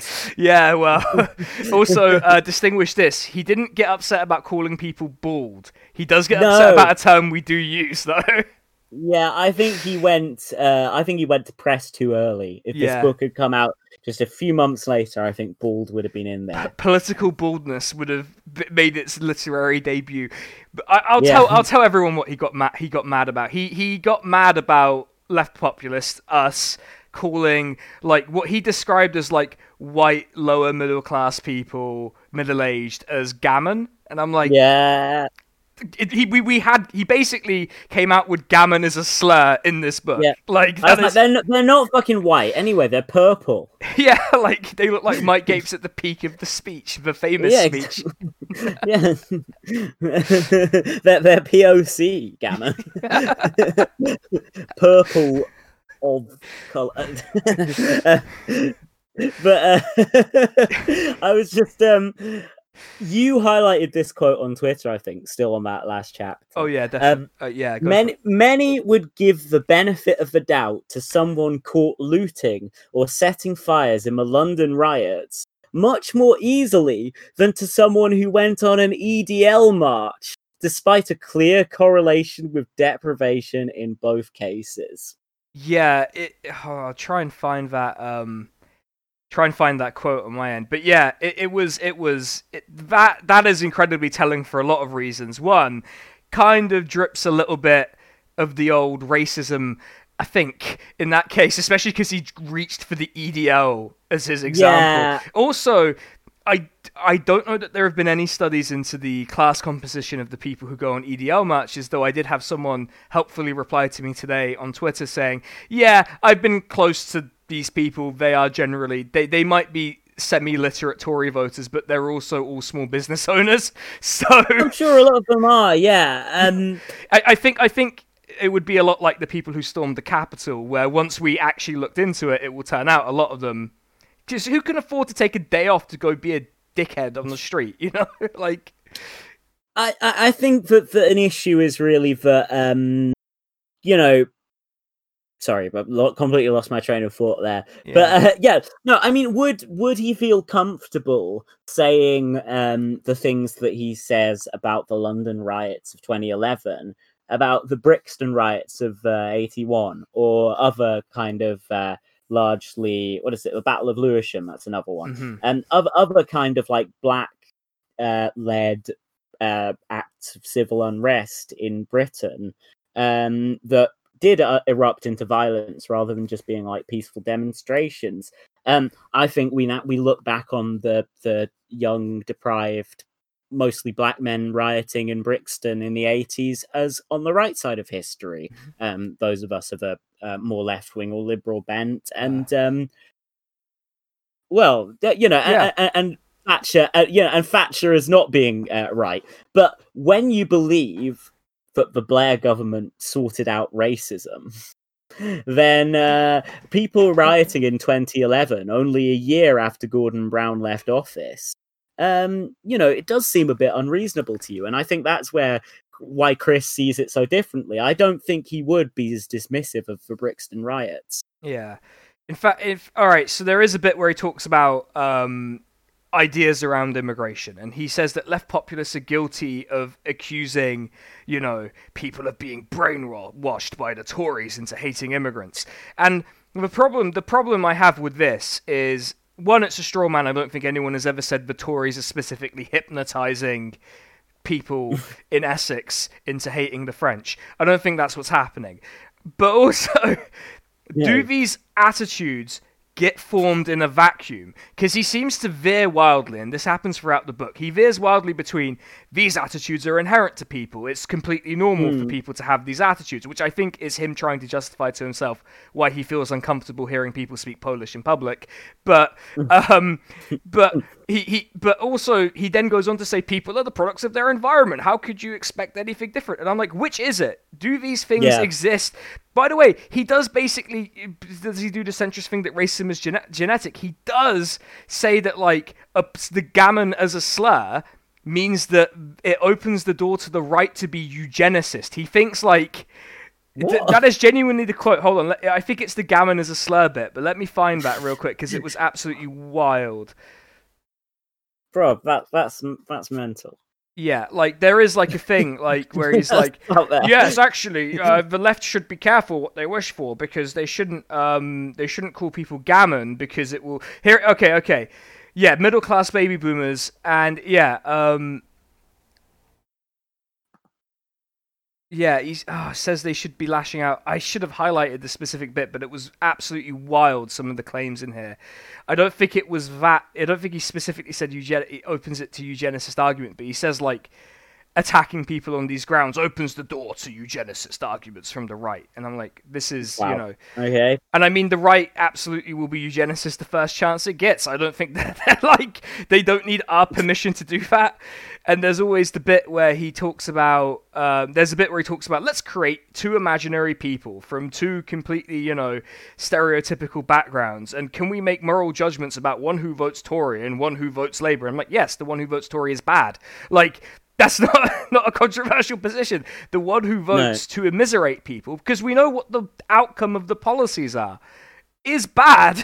like it's not. He seems to think that like no, but everyone has good intentions. So why why can how can you blame them? Apart from the hard left. Yeah, apart from me, I have bad intentions. The hard left just want to uh, talk to Hamas to upset Jewish people. I- or I- something. Not about peace. There's a bit where he keeps going on about, um, oh yeah, there was the woman on Question Time who cried because she voted Tory and her benefits got cut, and the left would mock her. Here's the thing about that woman: she became a high-profile momentum activist. Yeah, yeah, yeah. She Like- became a councillor under Corbyn. Yeah, she was like- well welcomed with open arms. and she's good actually you know maybe not exactly of our particular populist left bent but hey you know progress well, she did. Jo- she didn't join this cunt's wing of the party. well yeah sure. that's yeah that's it maybe they should have been more welcoming who can say Yeah, I guess that what they weren't. Uh, what's the fucking word I keep forgetting that they use to describe them? That's not pu- pluralist. Pluralist. Guess guess you should have been more pluralist, mate. that's right and uh, yeah and i kept I, she, he mentions her a couple of times and declines to explain that she became a labor councillor and was a momentum activist who by the So way fucking is dishonest. I know, and uh, because I knew exactly who he meant, because it wasn't like there were many women who went on Question Time and said, I voted for the Tories and had my benefits cut in this outpouring of grief because she genuinely didn't think it would happen to her. Yeah. like, and I felt really bad. In fact, I didn't think she got what she had coming to her. I felt really bad because I'm like, yeah, that's what's gonna happen. I'm so sorry that you did that, but you know, but there there is this whole thing where he says he keeps sort of pushing this idea that you can't blame people for the outcomes of their votes. And I'm like, well, yeah, you can because the outcomes are moral. The outcome that produces starving children is less moral than the outcome that doesn't. There is a difference between good things and bad things, and you can hold people responsible for that. Proportionately responsible. It's not random, you know, yesterday we had a whole discourse that I tried to swerve, but it's not random medium profile people's fault that bad things happen. but, you know, But um, when you put them all together, well, yeah, then w- it's, in bad institutions with bad ideologies, again, it's, fucking hell. Again, it's all structures, right? And this is the thing he says we don't do, and we're doing it right now. Um, Yeah. like, Well, amazing that we're disproving his core thesis as we're I reviewing guess his we're book. just the regressive left, as Oh, he yeah. and everybody on the alt right would say. Yeah, he, he talks about like. Th- there's great quotes here. Was like, for instance, one commentator argued in 2013 that the Tories were genuinely evil. I'm like, damn, that commentator sounds great. Who was it? Oh, it was one of the one of his Oh, notes. it was Sunny Hundal. Yeah. it was fucking Sunny. Hundal. I've smoked a spliff with Sunny Hundal. Uh, so don't sue me, Sunny, but, but that did happen genuinely. Uh, I don't think he, he didn't know it was me. I was just trying to move the conversation on because I'd uh, said mean things to him on Twitter in the past. Yeah, just Uh, yeah, it um, a bit awkward when you do encounter people that you may have dunked on quite horrible. Not that that's this ever is why you know, I, I don't I don't associate with uh, the media types. Luckily, most of the time, so yeah, I try try not to let that happen. Um, but uh, what we get, so he can't. I'm I'm all, I'm on looking at chapter seven now, I think, but like he, he literally cannot fucking keep a con- uh, uh, a coherent argument. So on page eighty six, he claims that compared to the Melt left that he's part of, the Bennite left are less internationalist which means that they uh, don't want to bomb as many uh, countries around the world and that they don't love the EU as much. Yeah, he then... actually specifically talks about Hilary Benn's speech, which I will always point out was ahistorical and grotesquely offensive, actually. It was an obscene speech, yeah. But then after saying that about about the tradition of which Corbyn is a part, on page 86, on page 89, he says that Corbyn, by contrast, saw intervention as incompa- incompatible with internationalist values. so uh, I was like, hang on, I thought the Bennite left weren't interna- internationalists. Um, then I believe um, there's there's also yeah. this is the bit where he talks about the 2015 leadership election, and very bizarrely frames Liz Kendall as the primary opponent to Jeremy Corbyn, which yeah, I don't know odd. if you guys remember the results of that the leadership election, but Liz Kendall came last with 4.5 percent. I always, and you know, and he keep he keeps he talks about like, oh, they were so mean to Liz Kendall, they were so mean to her. And they're like, oh, people. Yeah, Just like, like, on Twitter was yeah. like, she's a Tory. And they're like, she's a Tory. And I'm like, well, if she didn't support the flagship Tory economic policy, she would not be called a Tory. She's but, like, but it's just like, who said that? Did anyone, did Owen Jones say that? Did Jeremy Corbyn say that? Did anyone in the actual media say that? No, just random nobodies on Twitter who you were getting angry at said it. Yeah. And this is like so much of the, these people had the entire media like amplifying their points, but just the fact that like ordinary people dissented from it would uh, always be a huge source of frustration for them, which is what they say about the left, really. But what you know, Alan Johnson, what people like Jon Lansman have never been able to forgive is that the working class fucking hate them. Like you know, and um, well, that that also has really bad shades if he said that to Jon Lansman. To be honest, um, oh yeah, yeah, yeah, yeah. Um, so there is an interesting quote here. Um, was Kendall placing too much faith in a mode of liberal interventionism debunked by Iraq? Was Corbyn seeing things through an anti-imperialist prism that which became pr- irrelevant decades ago. I got um got news for you or spoilers. Liz Kendall was wrong, and uh, I'll plug another stream. John Duncan and myself did a stream dunking on the Open Labour pamphlet, which basically said Duncan we should. Do, on. Yeah, I, it's it's very his name's very pleasing in that way, but, um, but yeah. Um, we we dunked on the open labour like foreign intervention pamphlet, which demanded that we be oh. in the forever war. I didn't bring you on for that one, Jack, because I wanted to have some mercy and bring you on for the big one. Really? Oh man, um, a purely foreign policy one, I would have been like that. that I would have. There would have been more bodies than at the end of the Blairite military intervention if if you let me on their foreign we, policy leaflet. The bodies would have hit the floor, as some would. Yeah. Um... but yeah, there's a whole section where he's just a dull bore about the nature of arguments, and I'm like, yeah, I mean, people are mean to you online, I get it. But, like, there's a whole thing where he sort of chastises people who believe in unilateral disarmament. And he oh, talks yeah. about how, like, the Corbynites or Corbyn himself would get really mad if someone tried to defend multilateral disarmament. And I'm like, it wasn't us in the question time audience screaming at Jeremy Corbyn demanding he press the button.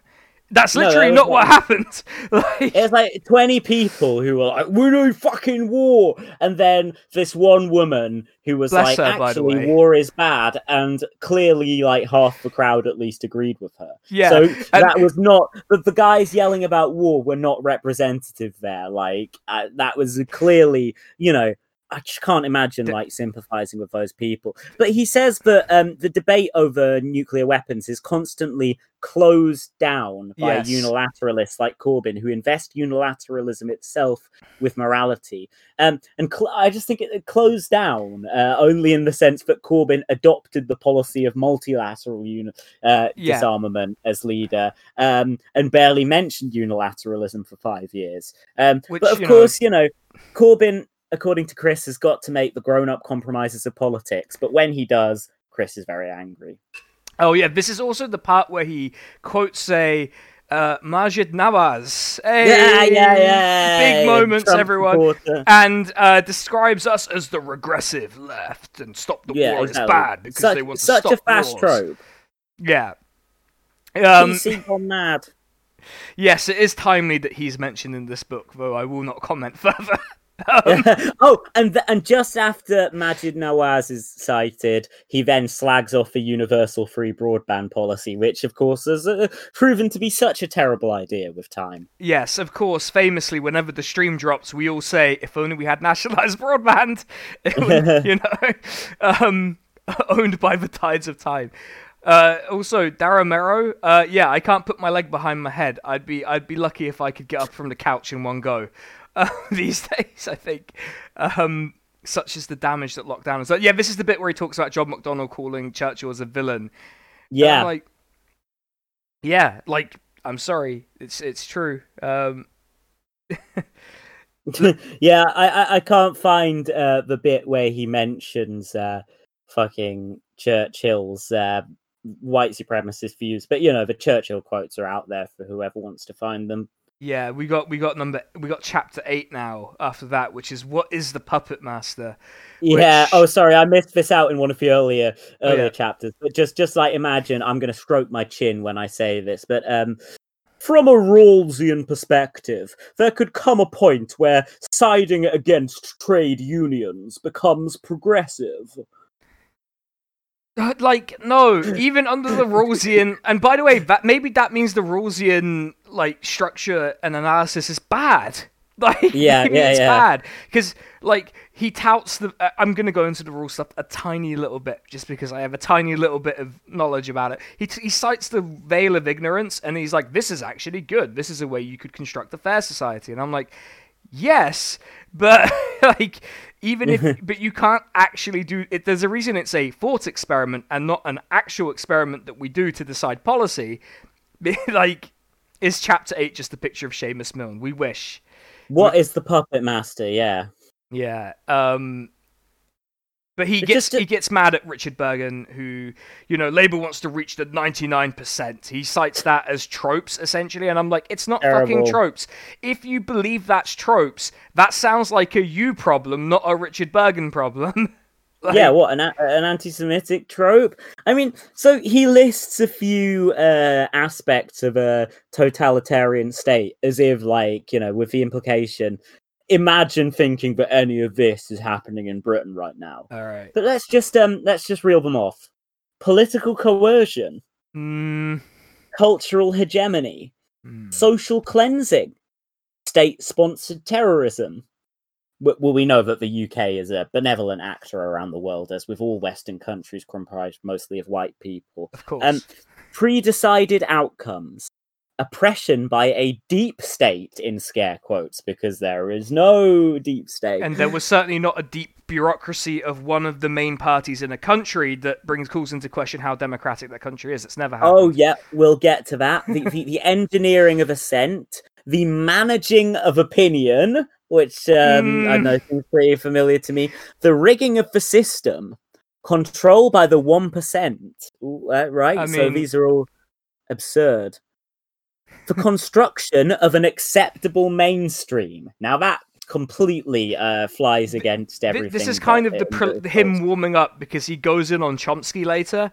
Like this is Oh, his yeah. limbering up to go in on Oh, Chomsky, man, which, he by the way, so he's out of his he's- depth. He's out of he his is depth. so fucking petty about Chomsky. He's like the uh, the, the the academic, the a- the anarcho syndicalist with a campus following. I'm like a campus following. This is like one of the most renowned intellectuals in the world. Whether whether you like him or not, Chomsky towers. You know. yeah. Um, but like, um, yeah, and then he concludes uh, after the construction of an acceptable mainstream, the edges of which are patrolled by a police state. But I'm not saying all of those things are fully in evidence in Britain, but there is an element, at least, of everyone.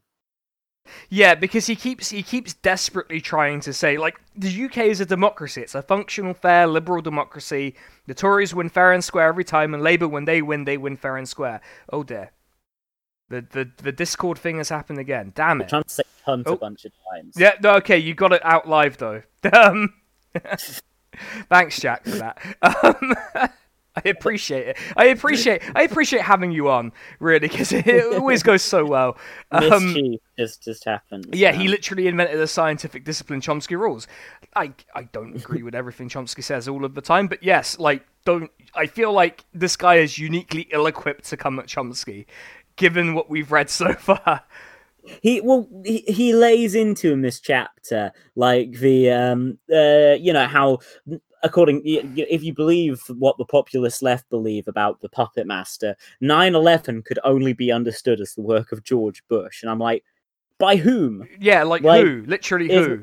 is that is that a mainstream position on like on the UK? What he describes as the far left, by the way, is the left of the Labour Party, which is Yeah. not the far left by any uh, any conceivable definition. There will always be somebody who's significantly to the left of Jeremy Corbyn. I mean, um, Oh yeah, it's but- Open Labour, right? That's who's to the left of him. yeah, yeah, yeah. It's them with their critiques of Labour from it. You know, the Corbynism without Corbyn. What a great idea that Yeah, was. didn't Uh, that's working out well right now. We're twenty points ahead. Did you? Um, Yeah, yeah, I say yeah. we. I'm not a member, but um, yeah, exactly. Tho- tho- those cunts. I mean, I'm yeah, I'm not we. Uh, oh, sorry, I said Oh. it again. Are you, are you not? Are you not a member of Labour? Hold on. is- No, I actually, I um, no, I actually still am. I meant to leave, but I forgot.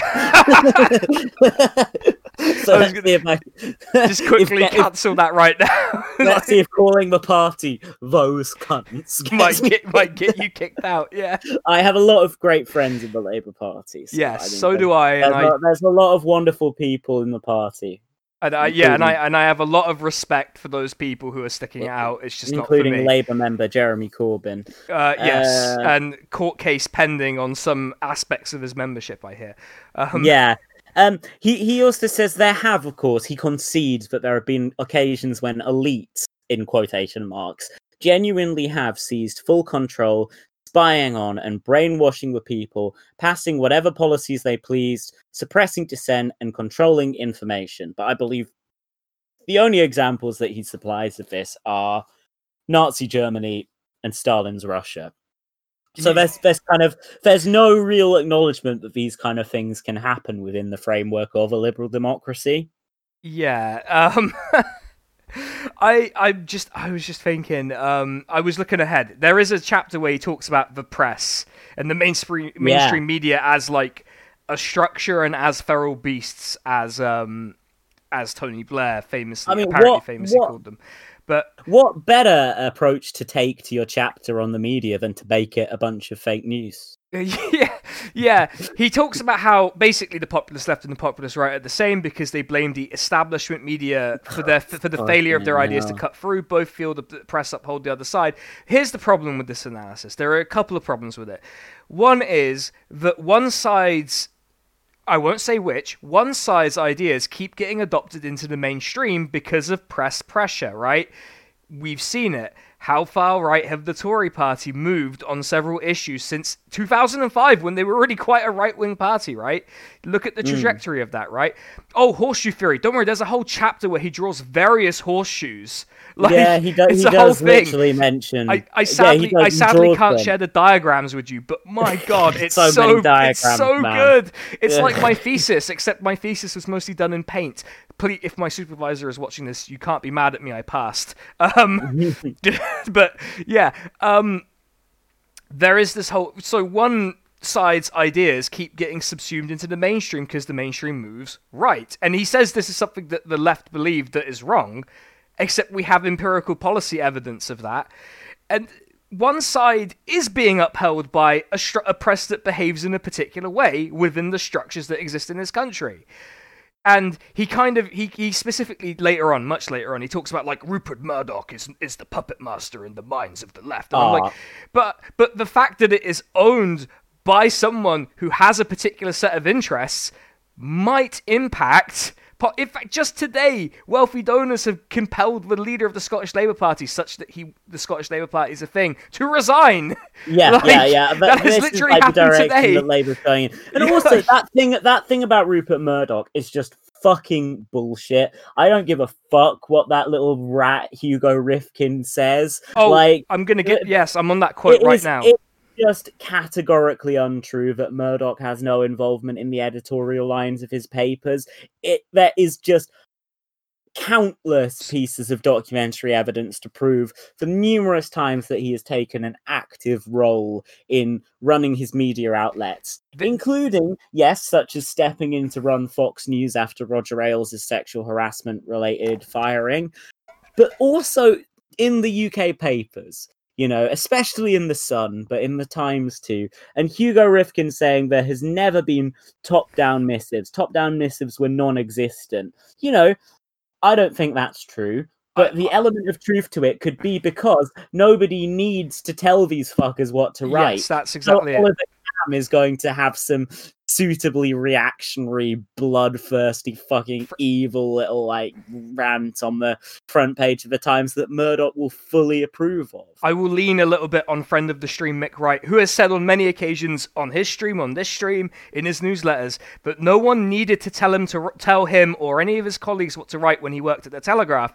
He understood what the Telegraph would publish and what they wouldn't publish. Yeah, well, That's let's like- use the let's use the Times as uh, an instructive example. Um, I don't think that a single person who works for the Times thanked uh, or, or wished well uh, Philip Collins, who is uh, repeatedly cited in this book when he was recently sacked from the Times for somehow not being right wing enough. I mean, a, a shock to you or I. yes. Um, but it's brilliant. Like, what did he think that they wanted him for his his, His wit. searing wit and insight, rather than just being, oh, this I- is the Labour turncoat guy? I will point out that Philip Collins got bodied by me when I was a 300 follower account on Zoroastrianism, so he's not very clever.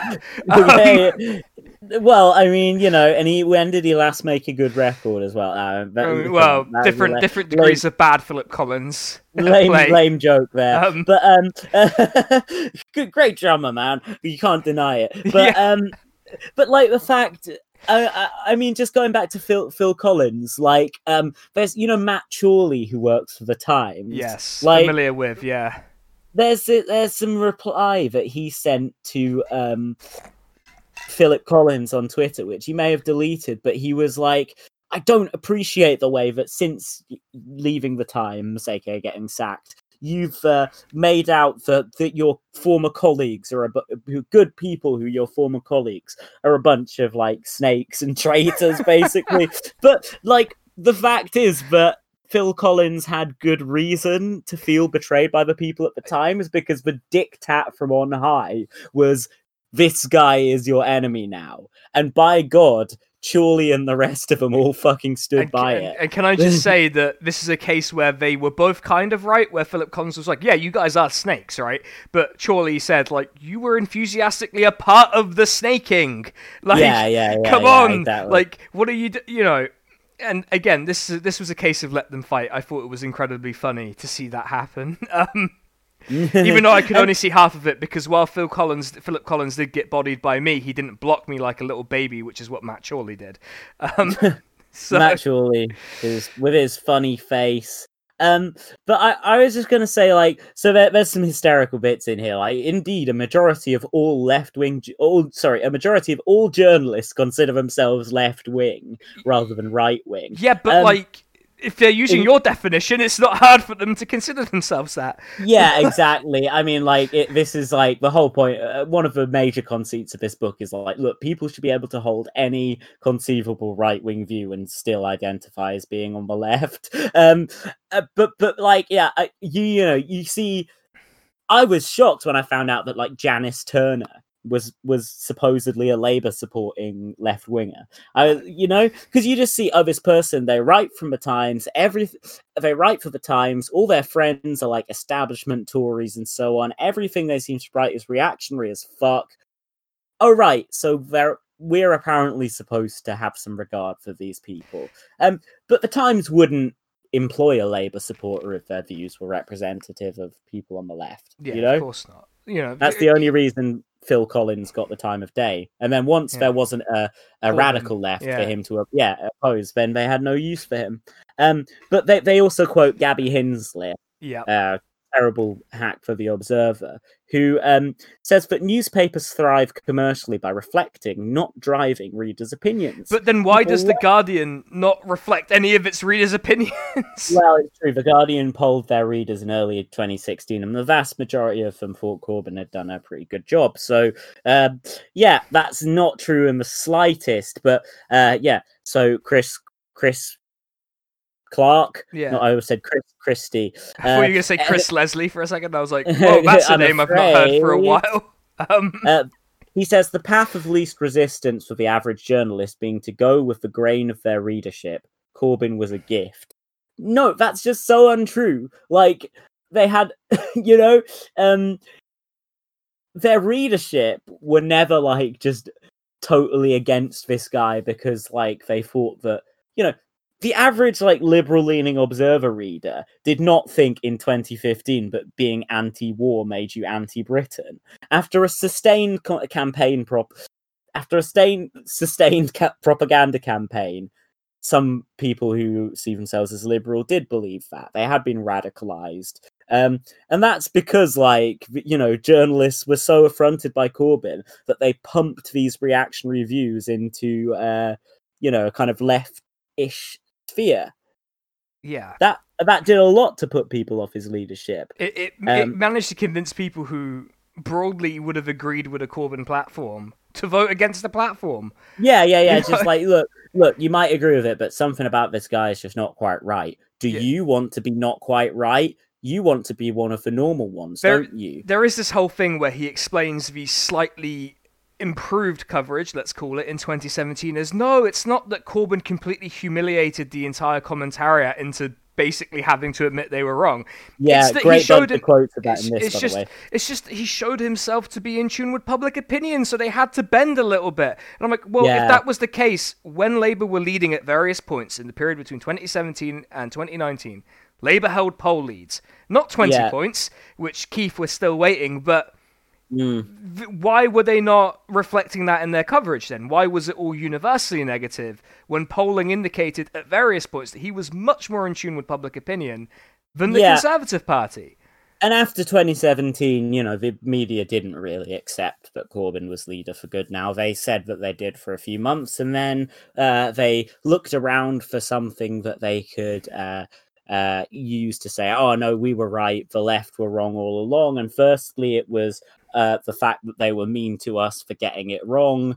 Secondly, Well, then just be was- correct, I would say, honestly. yeah, then uh it they were like, "Oh, we should have been really really pro EU in the campaign," which of course they would successfully create a wedge of for the next few years. Uh then they've tried not as successfully to make um although they certainly brought Chris Clarke on board to make uh the anti-privatization campaigns in Haringey uh, a new folk devil for the centre and then finally they settled on anti-semitism as this reason why regardless of Corbyn's electoral virtues, what have you, uh, he lacks moral authority. So no, they ne- they did not accept Corbyn's leadership in 2017. You have to be fucking naive to think, you know, thinking that the media accepted Corbyn's mandate in 2017 is like thinking Tom Watson accepted it I- shut I up for a am- few months. I am recalling Stephen Bush's tweet that he did during this period where he said, yeah, like 90% of the journalists on Fleet Street don't regard him as legitimate. And I'm like, doesn't that strike everyone as a bit of a problem?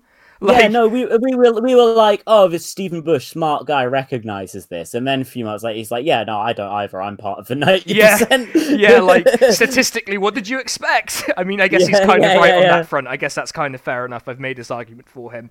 Um, Uh, like, Uh, he cla- he claims that the Daily Mail uh, is not a relentlessly partisan institution because they were prepared to um, print Lord Ashcroft's hatchet job biography of David Cameron with the pig fucking stuff and shit. I'm like, they're a right wing paper. yeah, that's were- why he were- published it there.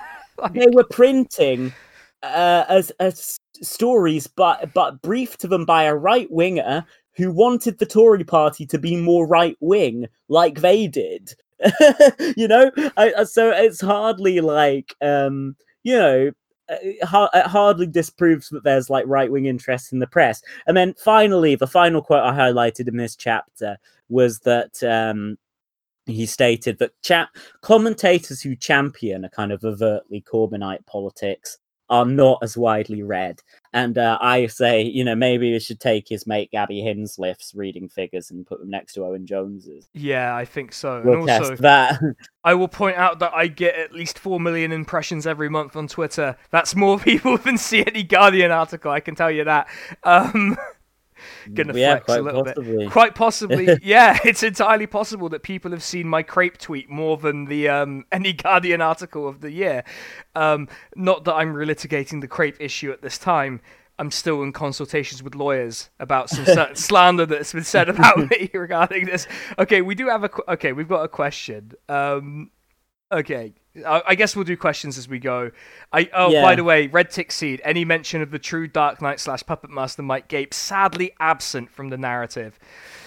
No, I don't think there is any gapes actually. I wish there was. Yeah, um, Disappointing. uh, so, Peditus Anima, from 10 to hoping the chil- the author's children become anarcho-capitalists. How much did you enjoy The Dark Knight of the Puppet Master? Um, I I, ho- I hope that their kids are Blairites as well, so they Yeah. realize what fucking insufferable cunts they are. yeah, like this is uh, uh, famously Jack and I had a moment with the Owen Jones book where at the end. This is not going to be like that. I think we're in agreement. This is a terrible, terrible book, and you should never read it. And we took the bullet for you all. And also, someone asked earlier, do you think this has had, has had many sales among like in Guardian columnists maybe and us? Yeah, Martin Kettle liked it. I mean, if any of you know who Martin Kettle is, uh, he's the guy from The Observer with a funny name. Yeah. Um, someone in my someone in my mention said throw him over a pub, which I thought was pretty funny. Um, uh yeah the next oh god the next chapter the appeal of the puppet master is where he's like uh noam chomsky with his campus following yeah. He also he drops subtle biographical details throughout the book until the final biographical I bit I will just Uh, say that there is this quote that I enjoy, which is Puppet Master beliefs are attractive to anyone whose ideas are unpopular. But we know from polling that the left's ideas are not unpopular. So, well we, we do know that like, yeah we do. Like, God. Yeah, well, it, amusingly, in this like very dense critique laced book, he says the left populist emphasis on critique is an issue for them. Uh, he similarly um, at this point uh, he reveals, just as he revealed a couple of chapters ago, that he worked on Angela Eagle's ill-fated 2016 leadership challenge. Yes, there was a Um, bit earlier. I think it was earlier where he's like, "These people are so morally superior. They think they could put a brick through a window and it's okay." And I'm like, "Wasn't that debunked happen, first mate. of all? Didn't like, it was debunked. like, False news, yeah, uh, epic- lies and smears. Yep. Um, but then, but yeah, he- then he reveals as well that he studied English literature, which is like, ah, that's why he's going on for ten pages about the angry young man novels of the 1950s. and Yeah, I didn't. Uh, that kind of went over my head because I'm not um, a strong reader. I think I would say, despite the Yeah. fact that I am reviewing a book. You read this, I, mate. I yeah, read mean, this. Yeah, I mean, Christ. Fucking hell. Um, yeah, I'm not. I'm not the strongest reader, as I say, but I have proven on many occasions that I can read. So I'm happy with that. Um, yeah, th- there's a whole thing where he starts seeing like there's there's this bit that stands out again where he's like, ah, actually, the human mind has an aversion to randomness, and I'm like, yeah, that's somewhat true. But here's the example he cites. These demonstrate the human brain's aversion to randomness. They explain why, for example, left populists see Margaret Hodge's daughter working for the BBC, link this to Hodge's criticism of Corbyn, note that Hodges is Jewish, and arrive at anti Semitic conclusions. That's a lot of leaps, isn't it? That was Yeah. that's one of the real by Hume Yeah, moments like in the book because it's Hmm. like who who who did this and which of the people who you know maybe did go to anti-Semitic conclusions about Margaret Hodge, which I think is a small percentage of the people who who dislike Margaret Hodge, most of whom have legitimate reasons to do so. Uh, like how many of them would have followed that exact train of thought? You know those steps. Um, yeah, that was that was real, like a real gross moment. Yeah, that Um, was uh, that stood out to me. Again, every time he mentions the anti-Semitism issue, it's it's it's not often, but it sticks out. Yeah, but well, but, but he doesn't think he needs to explain it. He thinks that these uh, certain facts are just set in stone. This is the quote where he's like, "Ah, this is why the left think that they interpret PFI as a coordinated scam. Dude, your Ah. dad, like, come on, come on. Yeah, well, that's that. Uh, my note there in that quote, he mentions Alan Milburn, who is Yeah. who who has a section alongside his dad in this book. Uh, the, the the instinct to see a pattern connects several extra dots, e.g., the fact that Alan Milburn consulted for a private health company many years after, or that my dad uh, profited in the private education sector after being education secretary. Okay, he doesn't say that last bit But to interpret Mm. PFI as a coordinated scam. And to this, I noted, really need to look into his dad's private sector work. yeah, exactly. yeah, that was my inst- I, I, my instinct was like, I mean, this sounds like something else is happening, but I didn't want to. At one point, the next chapter, he's like, uh, chapter 10, the case against the puppet master brackets government. Oh, this is where he goes in on Owen Jones again. Uh, yeah, of course. Um, but he starts at saying, "Imagine if there was like some kind of modern day equivalent of like Senate of Senator McCarthy." I'm like, "It's you! Yeah. It's fuckers like you who, like earlier on, when he's like, imagine if somebody was constraining the acceptable limits of debate." The It's like, Guardian. It's you! it's you! Like, yeah, yeah. A lot of my notes in this, uh, you did this, and it's you. like, yeah, yeah, yeah. Uh, when he's he's complaining about people say our leaders are self-serving, we are pure. I put, "Don't be mean about my dad," you know. Yeah, my note about this Owen Jones stuff is because as much as Owen Jones is a significant figure, he mentions him far, far too much. Yeah, loads book. of times. And my thing here is like, this guy is obsessed with Owen Jones. He is literally one of those people who, when Owen Jones is trending, you click on it, he's like, remember the time Owen Jones did this? And then he'll have a, you know, and he'll get really mad about some random thing Owen did that Yeah. really doesn't matter in the grand scheme of things. Like, I, He- I would say that Owen Jones is probably a more representative case than Paul Mason. Uh, there are some mad Paul Mason quotes in this that I, oh yeah, I am so you know I'm gutted that I missed at the time because they're amazing. Like just every time he mentions Paul Mason, it is some straight fire that leads you to think like, how the fuck did this guy end up endorsing Keir Starmer? I know, like all of the tweet, all of the quotes from Paul Mason in this are amazing. I, I literally highlight tagged all of them with spice, except they weren't spice takes. They were good Yeah, takes. they, were, amazing spicy. takes. Yeah, Yeah. they were terrific. Man, missed that guy. I wonder what happened Oh to him. yeah, what happened to Spice? I yeah. Sure. Ah, this is the bit. Yes, this is the bit with the eugenics argument. Right. Oh, Okay, right. So he starts talking about how, like, oh, he talk, you know, there are three potential. He's basically saying, let's assume that the idea that there is this grand puppet master controlling everything is true. So let's consider why the powerful are so wicked they behave in these ways. So the powerful often come from privileged groups. The powerful are born immoral at different levels of society, and the powerful have been corrupted by their positions. And when he talks, addresses like the idea that you know you're um you come from privileged groups therefore you're immoral which is an interesting argument but whatever he says like but wouldn't that mean if you believed this that you could do extreme things to people from this background and wouldn't that mean that the right could then justify doing extreme things on eugenicist grounds i'm like he, he talks about like genetic morality and i'm like no this is not a thing that anyone that. I'm like, first of all, I don't know that genetic morality as a concept has a big following on the left. I don't believe it does. Um, if you believe in genetic morality, you should probably stop. Um, but I don't think many people in this chat or in the wider left believe in that. It's just, it's just bad. It's bad, and like it's a it's a really weird leap to go. Like, if you're horrible to ri- rich people, if you expropriate their wealth, might you then justify bad things happening to groups you like? And I'm like, I mean, I don't know. Might I? it's you know again it's because he personally relates to the establishment. Not many people can actually put themselves in the position of like you know someone who voted for the iraq war. But when people are like someone someone might casually said in his university class oh you know mate i think anyone who voted for the iraq war should be in jail. And he's like but But my dad. you want you want to take my daddy away from me Uh, uh, Yes. uh, that's him at university for some reason for some reason at university he's 11. I mean, I don't know, like- it is it, like, like, oh, there's a massive fucking pair of ears outside the university. Charles Clarke must have come to pick his son up again. Um, but, uh, um, there's a few salient bits to his argument that he uh, he says in um in this chapter. Firstly, he says the number the number of levers governments can pull is finite. Yes. Which is very much there is no alternative. The private sector uh, is something we cannot control.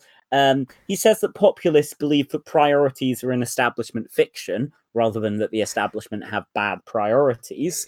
Um, yeah, he talks about this in relation to the 2017 and 2019 manifestos and the language of priorities, which is one of those dipshit framing mechanic mechanisms that all of these labor right dangers he keeps mentioning really believe in. Yeah, you know, like, then he, he, like the, one of the things he gets he gets to is like, man, there's only a finite amount of universalism to go around, and I'm like, yeah, yeah, yeah. This is no. where his Jew- his pro tuition fees argument comes in. Uh, he mentions things that would be greater priorities for a good Labour government, which EMA. were all Labour policy under Corbyn. Yeah. Then uh, he says, I would argue that free universal services are, in general, only progressive if the services in question are disproportionately likely to be used by the people most in need. Again, it's like the, No, no, uh, NH- no NHS for the rich. I, Um, I, I will just say that there is a question he asked here. Is it fair for the former who earn less over their lifetimes to subsidize 100% of the latter in relation to people who don't go to uni and people who do go to uni? And I'm like, yes, as part of general taxation, Yeah. that is entirely fair. And also there, and I make I published this note on Twitter. Going to university no longer correlates with earning more money over your career at all. If it Yeah. did, I would be the richest person on the stream. I might be, but like, but I would. I mean, you know, yeah. but still, come on. he bigs up the Sure Start centres. He um he he says that uh, with socialism in one country, in quotes, Britain would become fairer but also poorer with worse Um, public services. That's Uh, very again- weird. Oh, I was going to say about the Sure Start thing. Yeah, Um, he keeps saying like, "Oh, the left did reject all of the benefits of the Blairite government of the two- 97 to 2010 government." And I'm like, the only people who defended the gains of that government were the left and Jeremy Corbyn. Like, Yeah. people, his ideological fellow travelers openly like denounced the policies that they supported in government to try and Yeah. own the left. Which, by the way, good job. I guess we're owned, but. Look at what fucking happened now, you know. he posits the alternative to, in his words, tolerating the city as being, uh, you know, well, as there not being an alternative, he asks, what is the rival policy choice? Breaking the cunts up, possibly. I mean, he uh, he claims that a socialist economy would jettison wealth and diversity. He then quotes Philip Collins talking about Obama's presidency being the discovery that power is not there, which is an I mean- extraordinary way of, dis- of, of of rationalizing his failures. Uh, can I just say that this is the chapter where he mentions another favorite character of ours? Chuka Umunna gets a mention, everyone. What for, like broadly having the same views as Paul Mason? I think he said. Left populists criticized as neoliberal, for instance, Chuka Umunna's idea that we should raise taxes to fund the NHS. Now, I'm not gonna. I, I will say Did that. they? Yeah, well, I don't know. I don't think they did. And also, if they did, they would be correct because that direct Ah. connection is technically correct. Um, if he said it in that exact be- way. Yeah, I, I mean, I, I think I added who to this because I doubt. Yeah. Yeah, I doubt yeah like whoever whoever it was they were correct because that kind of uh, value for money framing is a very big part of neoliberal you know welfare and provision of services. So yeah and uh, yeah the british obama yeah Chuka Umunna discovering the power wasn't in the independent group as it turns out and then joining the lib dems who where the power Yeah. also wasn't as it, in a surprising twist. But i will say Uh, i will thank Chuka Umunna for giving us the best moment of that parliament which is when corbyn walked out of a meeting because he was there. He said this is only for real party leaders. That was great. Yeah, absolute Um, king moment I'd like to conclude my thoughts on this chapter by pointing out that he uses the phrase "tough choices" yeah twice yeah on the and- same page.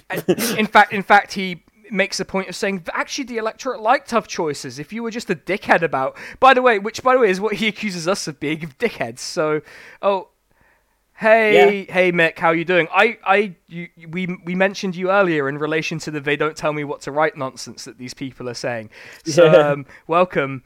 And yeah, I, I wish I was hammered too, but I have to be sober because I have to behave myself on these streams because my mum watches them. Hi, mum, um, if you are watching this, uh, she she has she has commented in the past that I uh, swear a lot, and I think I've been quite good so far. So I think it's mostly been me. yeah, and you know, profanity. and how is that my fault, mum? You know, we're gonna have like a Yeah, family it's quarrel. not. It's not. It's not at all. Exactly. I'm expecting a message on WhatsApp now on the family WhatsApp. Um, anyway, uh, the case against the puppet master continued. He he particularly goes in on the puppet master. Top quote here: "The goal of social democrats is to keep a degree of capitalism." Which, That, yes, Admittedly, I cut out half a sentence there, but that's like that's the bit that I thought was salient. yes, and he's he's uh, he's correct in his assessment of social democracy. There's there's a quote, there's a bit, I think it's in this chapter or maybe a bit later, where he's like, oh no, it's earlier because he's describing social fascism as a concept, which he attributes as a Oh, uniquely yeah. Stalinist con- construct. But I he don't says, think we need. Oh, sorry. Yeah, Oh, I was going to say that there's a bit where he says, like, oh, you know, they would regard social democrats as social fascists. And I'm like, well, given how social democrats have be- self-identifying social democrats have behaved over the past six years, I think we have a case to be made that they are, in fact, the handmaids of far-right governments. Yeah, yeah, So, yeah. No, exactly. I maybe wouldn't yeah. be. I maybe Stalin is in fact correct. If my dad's watching, that's for you. Uh, apologies to my mother for that one. Um, Yeah, I, I, I mean, I, yeah. Sorry, go ahead. I think that this is just him basically. You know, you or I might think that social democracy hews close to fascism. Uh, the average Corbyn voter probably has not that thought has not necessarily occurred to them. Um, I think this is him getting worked up at stuff on Twitter again. Yeah, and he actually um there is a bit in here I think where he essentially tells um Diane Abbott to check her privilege because she could send her kid to a private school. Oh yeah, where I'm like, to, uh, imagine, in the dick when imagine having the fucking brass neck to say to Diane Abbott of all people. He mentions Shami Chakrabarti Shami as well. Chakrabarti as yeah, well. he gets the two of them in there because, like, yeah, w- uh, left wing women of color. yeah, Uh, like, I think he complains about Len. he does complain about Len McCluskey, but you know, we're, not- we're not here to do that.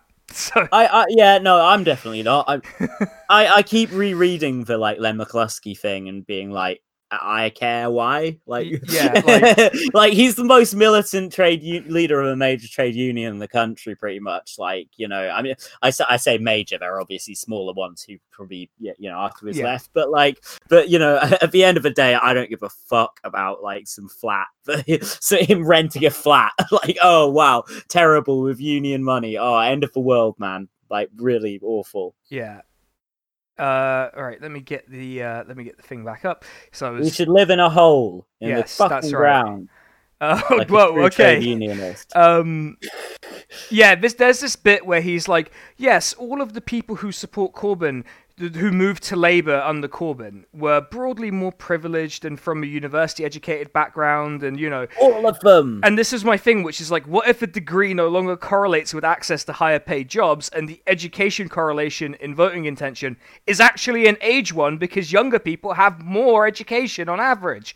What if that's what's happened? And, you know, like the amount of university educated people I know who do not make any fucking money, they, you know, like, come on. Like, God damn. I have I've got to weigh in here and say that this is the chapter where he misquotes the Beatles. I mean, so he starts by mentioning their song "The Taxman." That's right. It is just Taxman, you dipshit. Could you not look at the record that he possibly you own? Could you not fucking go on Wikipedia? See track one, side one, Taxman, no V. And then later on he says that they said that they were quote unquote more famous than God.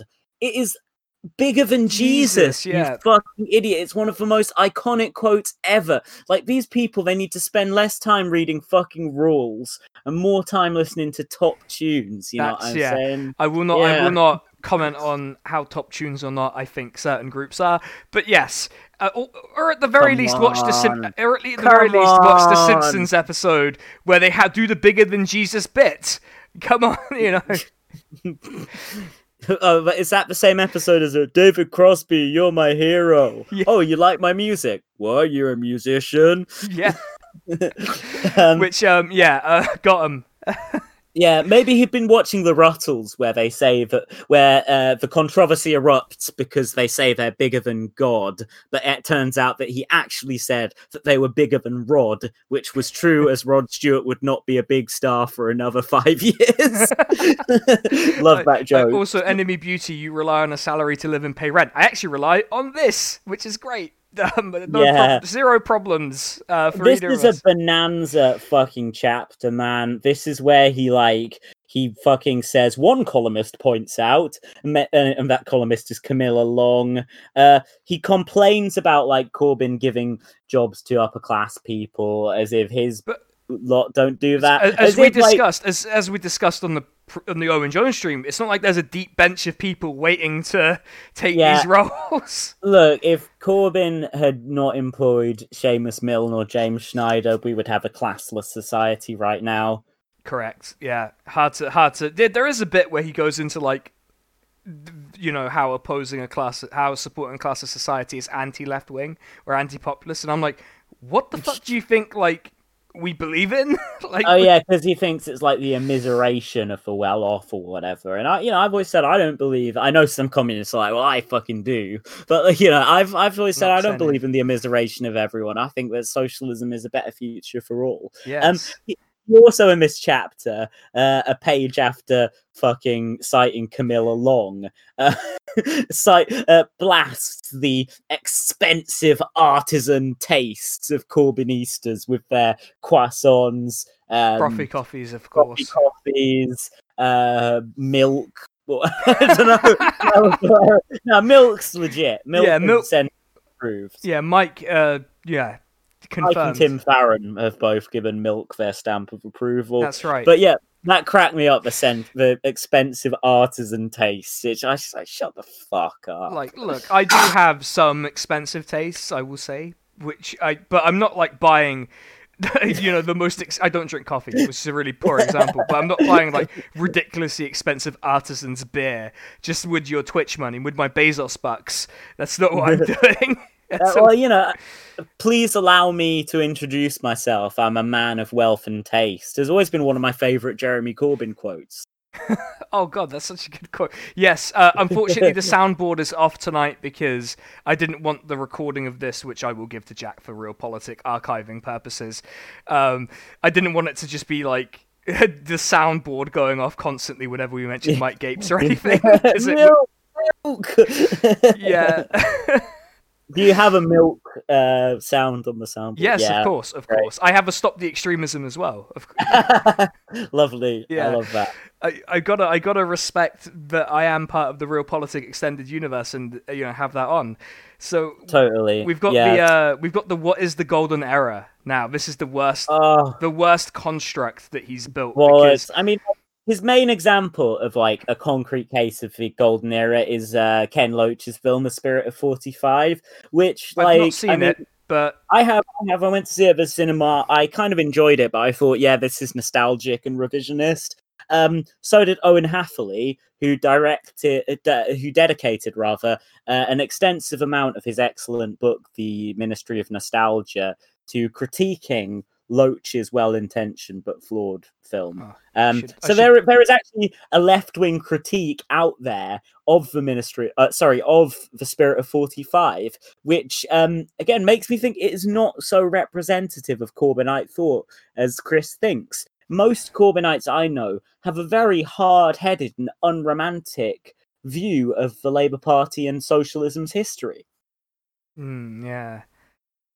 I, I've just I, I I've just got to the graphics, one of the famous graphics, which is uh, revolutionary optimism versus evolutionary optimism, where um, the, the axes are really funny because it's like state of society good, state of society bad at opposite ends of the axis. Oh, God, my Just like- eyes just glazed over most of them, to be honest. So- the graphs.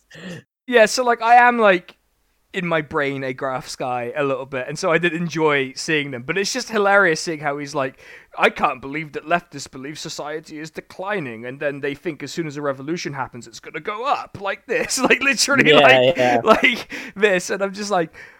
Yeah, like I don't know, maybe we live in the real world and can actually, you know, experience material conditions and have an understanding of them. Maybe we're smart enough to do that.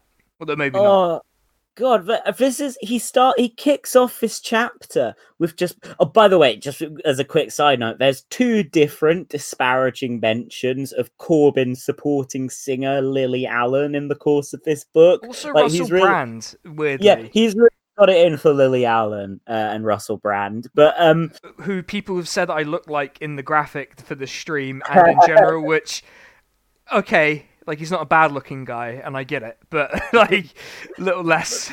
Um, he kicks off like pretty early on in the chapter he like starts ranting on about how the left uh like were so sniffy about like the wedding of prince harry and meghan markle and like you know as a virulent anti-monarchist i could actually say you know i felt really alienated because the left were so positive about the wedding uh compared to how i felt which uh, you know it um I didn't care. Like, to be honest, Yeah, I, I, know, I you know, mean, like I didn't, uh, you know, I, I, I'm, I'm a Republican. I don't give a shit what the monarchy does. All I care about is that we abolish them and replace them with an elected head of state. That's the truth, as so far as I care. Yeah, it's bullshit. I mean, he cites as for two poles of opinion, uh, Ayesha Hazarika with Oh. her um, fucking like, oh, this is wonderful. It shows like the the uh, equality of Britain in 2020 or whatever. Um, compared to or whatever year it was, 2018, I think. Yeah. Compared to Emma Dent Coad, the former uh, Corbynite MP, who said um, but basically like ah it's this is crap it's pomp and circumstance people are dying you know could be that like a bunch of her citizens had died in the Yeah. grenfell fire and maybe she had other priorities at that point but yeah she got a lot of uh, um stick for that um, and and so the poll is basically oh the, the curmudgeonly hard left represented by Emma Dent Coad, um, yeah, a white had woman, something to for his case. Deal with, like, Uh, in her yeah, constituency. versus like the kind of the progressive but in this case pro monarchy uh center center left uh, represented by Ayesha Hazarika a woman of color. I think that he was trying to draw that sort of distinction but it's not like that at all because of course you know i think probably uh uh, you know objectively like more people of color are on the left aren't they? I i, I think that has been shown time and time again.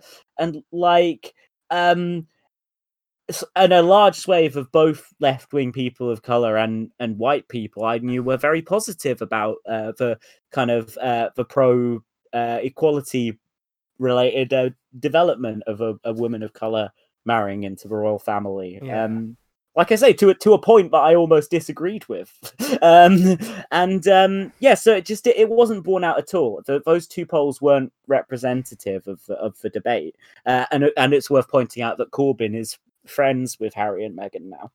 Yeah, I was gonna say uh, there is an entire section called "The Spirit of 45," and I didn't quite feel qualified because I hadn't watched it to offer much notes. But there is a thing where he said uh, he talks about Corbyn and McDonnell and their support for the uh, for for a united Ireland even after the Good Yeah. Friday Agreement. And there's a thing where he says the goal, if you're being progressive, the goal must be the, the most peaceful possible compromise and the dismantling of borders and barriers between the two countries. I've got I've war. got news for him. Uh, you know what the easiest way to dismantle the border on the island of Ireland is? A united Ireland. Yeah, yeah, Like, yeah. That is literally the easiest way you could do it. So I guess in that sense, Jeremy Corbyn and John McDonnell win. Sorry, like Well, remember a couple of chapters ago, he was like, some on the left, like Jeremy Corbyn, even criticised Clement Attlee as quote unquote neo-colonial. I mean, Uh, yeah, Here he says Labour's founding purpose was even felt by some to have been betrayed by Attlee, and then he helpfully provides a bunch of reasons why. A man who supported the monarchy, okay, sided with America in the Korean War, signed Britain up to NATO, and um, let's see what it says, made a virtue of his suburban pragmatism. I didn't highlight that. I mean, yeah, that that bit I can't really comment too much on. But like the other things are bad. Well, ask the people of ask the people of Malaya whether fucking Attlee was, uh, you know, uh, whether he can be described as a socialist or not. Uh, sorry, as an as an imperialist or not. Yeah, this is the bit where he talks about Corbyn as recently as 2014 criticizing Attlee's neocolonialism, and my note here is just based Corbyn, um, Yeah. which Yeah, is yeah, which is really all we need to know because, like, it, he's correct. He's absolutely correct. Like, maybe neocolonialist isn't the exact correct term. given that decolonization hadn't really completely been seen through. But yeah, um, yeah, pretty much. Like, Yeah, I mean, uh, yeah, I think I think probably probably an accurate term uh, in that it was a distinct phenomenon to the old British imperialism. yeah. But, um, anyway, we're yeah. getting bogged down in this whole. Yeah, yeah, but no, my Um, point being that Attlee is a figure who is not beyond reproach. Uh, he gets very angry at Zara Sultana, saying that uh, that that the country had lived through forty years of Thatcherism. Again, it is a personal affront. He did not grow up viewing his dad as a Thatcherite. Yeah. That's why that that is insulting to him. Because you or I, we see. Well, why would people take uh, be so affronted by Corbyn saying that the system doesn't work? It's like Uh, yeah. because they are literally part of the system. I will also point out that this is a chapter where he mentions, as a result, Corbyn's endorsement of Remain in 2016 was exped- expedient and half-hearted, and I'm like, it's wrong, wrong. There is no, ev- there is literally no evidence to suggest that it was half-hearted in any way. There is no source that, no credible source that suggests that that was the case. Again, he's all about grown-up compromise until it tum- it turns the time to actually do it. He repeatedly said, "I mean, absurd. The absurd suggestion, given that the government he supported was violently anti-asylum seeker, and uh, you know, did fucking speeches in front of the White Cliffs of Dover in Blair's case." Actually, Um, um, distinguish this makes a point, which is he should have backed Remain like Keith. I will just say that he says that about the 2017 manifesto, it's bad that Corbyn had electoral success because he compromised on immigration. It's Yeah. worth remembering that that compromise was demanded by Well, Keir Starmer. Keir Starmer. Yeah, he doesn't. He doesn't want to admit that the compromises that Corbyn did make, which he in turn seizes on and says, "Oh, here's why Corbyn was actually right wing," were because Corbyn has to share a party with people like him. That was the blockade to Corbyn having. The, it wasn't him and McDonnell thinking, "Oh, we cannot possibly convince the British public that um that that- about free movement." It was that the right of the Labour Party thought that, and that Corbyn had to, uh, you know, eventually had to give in to them. He has on- to coexist with them, And unfortunately. others, yeah, unfortunately, yeah. Um, so again, very just so not pluralistic from Chris. Yeah, strange Um, that.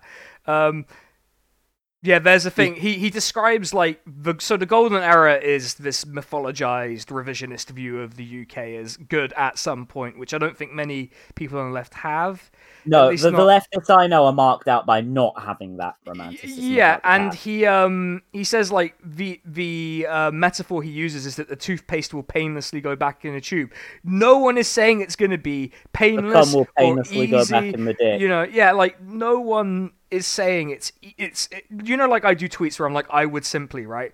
No one is seriously suggesting that they are they are shit posts. I mean, sometimes it is legitimately that simple, and I usually am clear about when that's the case, but yeah, like no one is seriously on a policy or political level suggesting it's I would simply do I would press the socialism button. It's not Hearts of Iron. like mm. I mean, he claims that if you look at British history, it's hard to find a time when left wing values were satisfied in the way gold, the golden era supposes. which yes, we all know. We all This know that. Like the whole Bennite critique. He quotes Ralph Miliband as saying that the 1945 to 51 government merely wanted to improve the efficiency of a capitalist economy. Now, what golden era did Ralph Miliband believe in? to he didn't believe in one. He did not believe in one. That's the whole premise of Bennism that there has never been a perfect Labour Party that simply by virtue of being in government does socialism. Uh, the golden era does not exist for the very people who he uh, pr- uh, supposes are its most vocal advocates. Yeah, there is also a bit where he he decides to do a bit of American commentary, although he actually compares golden era thinking, which he attributes directly to the left, by the way. He equates it with the nostalgia that drove Hitler to power, so it's he's not being coy about what he thinks the comparison is here at Mm. all. Then, then it's followed up by a bit where he decides to wade into American politics, where he's like, just 22% of Sanders supporters would say they would vote against Hillary Clinton in favor of Trump. And I'm like, well, it's interesting to note, and if any Americans are in the audience, it might interest you to know that more Hillary Clinton supporters voted against Obama than Sanders supporters voted against Clinton. Yeah, Interesting, curious. I don't know. That, um, yeah, exactly. See, that the only reason they can rationalize that as not being as glaring as the other thing is the idea that Trump is uniquely bad. So all those people who voted for McCain uh, to f- say "fuck you, Obama," they were morally pure. Uh, but all the people who vote for Trump are bad. Yes. You know. McCain good, Trump bad. What's hard to understand about this? It's not like well, Mc- this book does defend John McCain as well. yeah, that is true. I probably shouldn't have jumped the gun on that one, but also, you know, John McCain, noted coward, traitor, and loser. Actually, I prefer Yeah. heroes who weren't captured. Loser. Not gonna lie. um, Yeah, he's, no, he's lame. yeah, Called his wife a cunt. Like, he should he should stop saying it so much. People are like, Jack, stop calling everyone a cunt. Like, I'm like, what about John McCain? He's dead and he's still saying it. yeah. Like, come on. Maybe that's just me saying it about him, but who knows? And, and yes, the Hillary cam- campaign did have a major role in propagating birtherism. So Yeah. you know, uh, one and which, by the way, you could pretty much draw a line between that and Trump winning. So I don't know. Al- Also, just I just fundamentally think, even though he concedes himself, it is not that significant a group of people. He fucking uh like just anyone basically bringing oh what about all the Bernie supporters who backed Trump against Hillary into the argument is just not serious. Fundamentally unserious. Yeah, I'm Grow kind of up. skipping ahead and looking at it, and the, just like whenever he does like appeal of the thing, it's all pop psychology stuff that's just really Yeah. boring. So I'm like looking ahead to the next chapter where he's like, for many on the left, the answer would be that inequalities have undermined material improvements. There is no doubt that's a big factor. Let me be very explicit here. It is the primary factor behind all like all of these feelings that people have that they want populist movements, right? material conditions. I was chatting to a friend who is a political scientist uh, privately. He's a melt centrist in the Netherlands. But oh, my um, my Discord's doing the thing. Yep, I'll I'll, I'll carry on. Just- Sorry, sorry, Jack. Uh, I'll just get it back to working. And yeah, I- I'll say that he is he is a melt in the Netherlands. But he's a he's a friend, good friend of mine. I read his thesis, um, which might review for a stream.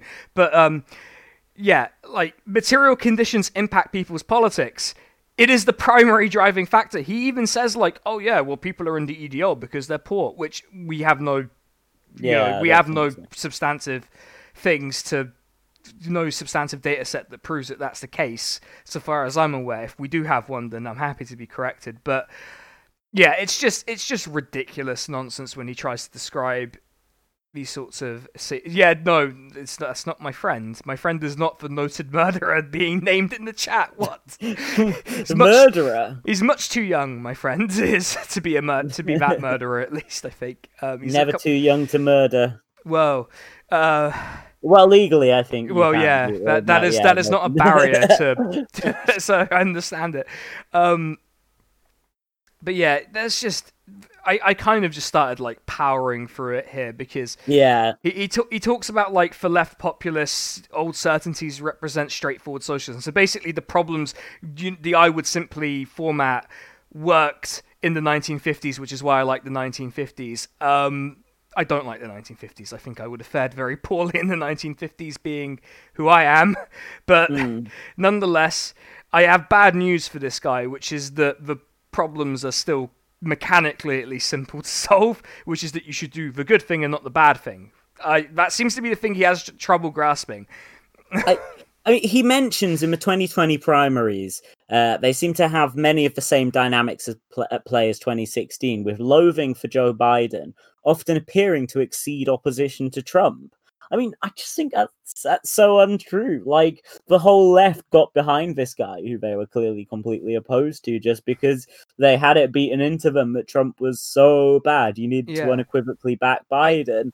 Um, that that's just it's like the opposite of what happened. Um, you know, and, and, and what about the loathing for Bernie that seemed to exceed all other factors, resulting in, um, in them picking a candidate as fucking Inadequate, I would say. inadequate? Yeah. I was going to say unqualified, but you know that's a yeah. thing to say. and it's also not Biden. strictly true in Joe Biden's case. He is Well, qualified in the sense that I am un- qualified to you know. Well, I mean, he's yeah. I mean, you know, I think that if you're gonna shit yourself in the Oval Office, then you may not be qualified for the presidency. But F's in the chat for Ronald Reagan there, I think. there- yeah, there's obviously a Um, historical Yeah, precedent. yes. Um, there's a thing. It- I, I'm I've kind of powered to the next chapter, Yeah, where he's yeah. like, "Oh yeah, um, people in China are more likely to say the world is getting better than people in Britain," and I'm like, "Is that something to do with material conditions The changing?" communism perhaps? works, folks. I mean, I didn't want to. I didn't want to make that point, but I'm like, is poverty going down in one of these countries and going up in the other one? The mind boggles. Um, Oh, speaking of mind-boggling, he cites some mind-bogglingly shit banal writing in this chapter. I mean, it's the second consecutive chapter in a row where he cites the writing of Epstein friend Steven Pinker, Oh, and then yeah. in chapter thirteen, he uh, quote starts talking about a play by Melt playwright James Graham called "Labor of Love." Oh, which just sounded precisely as awful as its title. I mean. I never, I, I just, I listened to the New Statesman podcast review it, and it sounded real melty, real, real melty. I you, they're, they're doing what for their audience what we're doing for us, which is putting themselves through pain. yeah, I- oh, although maybe they enjoyed no, it. no, they actually. li- they loved it. They loved it. Steve, uh, Oh. Helen Lewis and Stephen Bush, who were the presenters of it at the time, both loved James Graham. And in fact, Stephen Bush uh, pops up again in this chapter. Yes. Following the 2015, eh, this is an amazing bit of Stephen Bush, by the way, like proper, like Tony Blair made the world fair. Uh, you know, following the 2015 election, for example, journalist Stephen Bush was asked online whether the purposes for which Labour was created have largely been achieved. Bush's perfunctory response, arguably, I mean, can I just say? furious accusations of complacency. Can I just say one that might be a case for Labour personification because the party's job is done in its view, so it must surely be time to replace it. I'm just saying. I'm not. I'm not. I, certainly. Well, I'm not a member. I can say that. Well- Like Jack. Jack. Apparently. Well, if you're not getting kicked off for the other stuff, you're getting kicked out. Kicked out for this. Um, but. Um, Yeah. But yeah, I, I think it's kind of telling where he's like, yeah, probably. Like, Yeah. oh, cool. And then he's then back to being furious at Russell Brand's pre-Corbyn writing, which mean- is super relevant.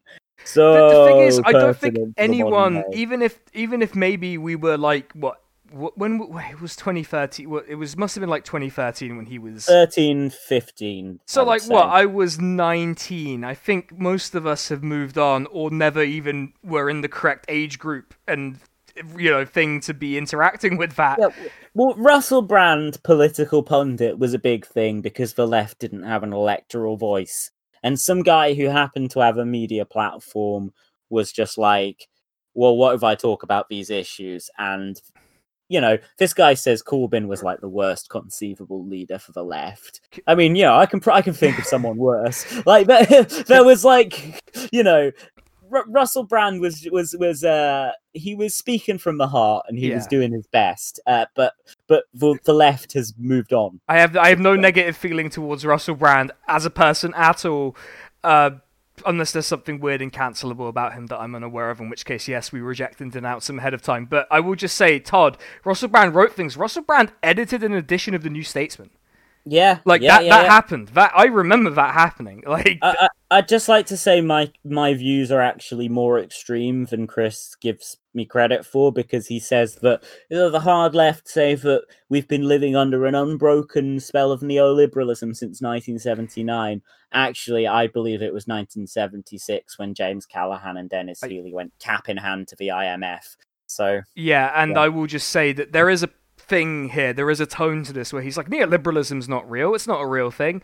well, it Which- was in quotation marks. yeah, uh, and I well documented that it is a real thing, and that you know if it's not a real thing, I feel bad for the friend of the stream we mentioned earlier, John Duncan, who's literally doing his PhD in stuff related to neoliberalism. So bad Yeah, luck, yeah, John. yeah. It doesn't exist. Sorry, mate. But then again, Nah, you, you the only legitimate academic writing is by like Rob Ford and Oh, Christ. uh, Steven Fielding and just you know just Those- just those middle-aged men who are just really smug on Twitter.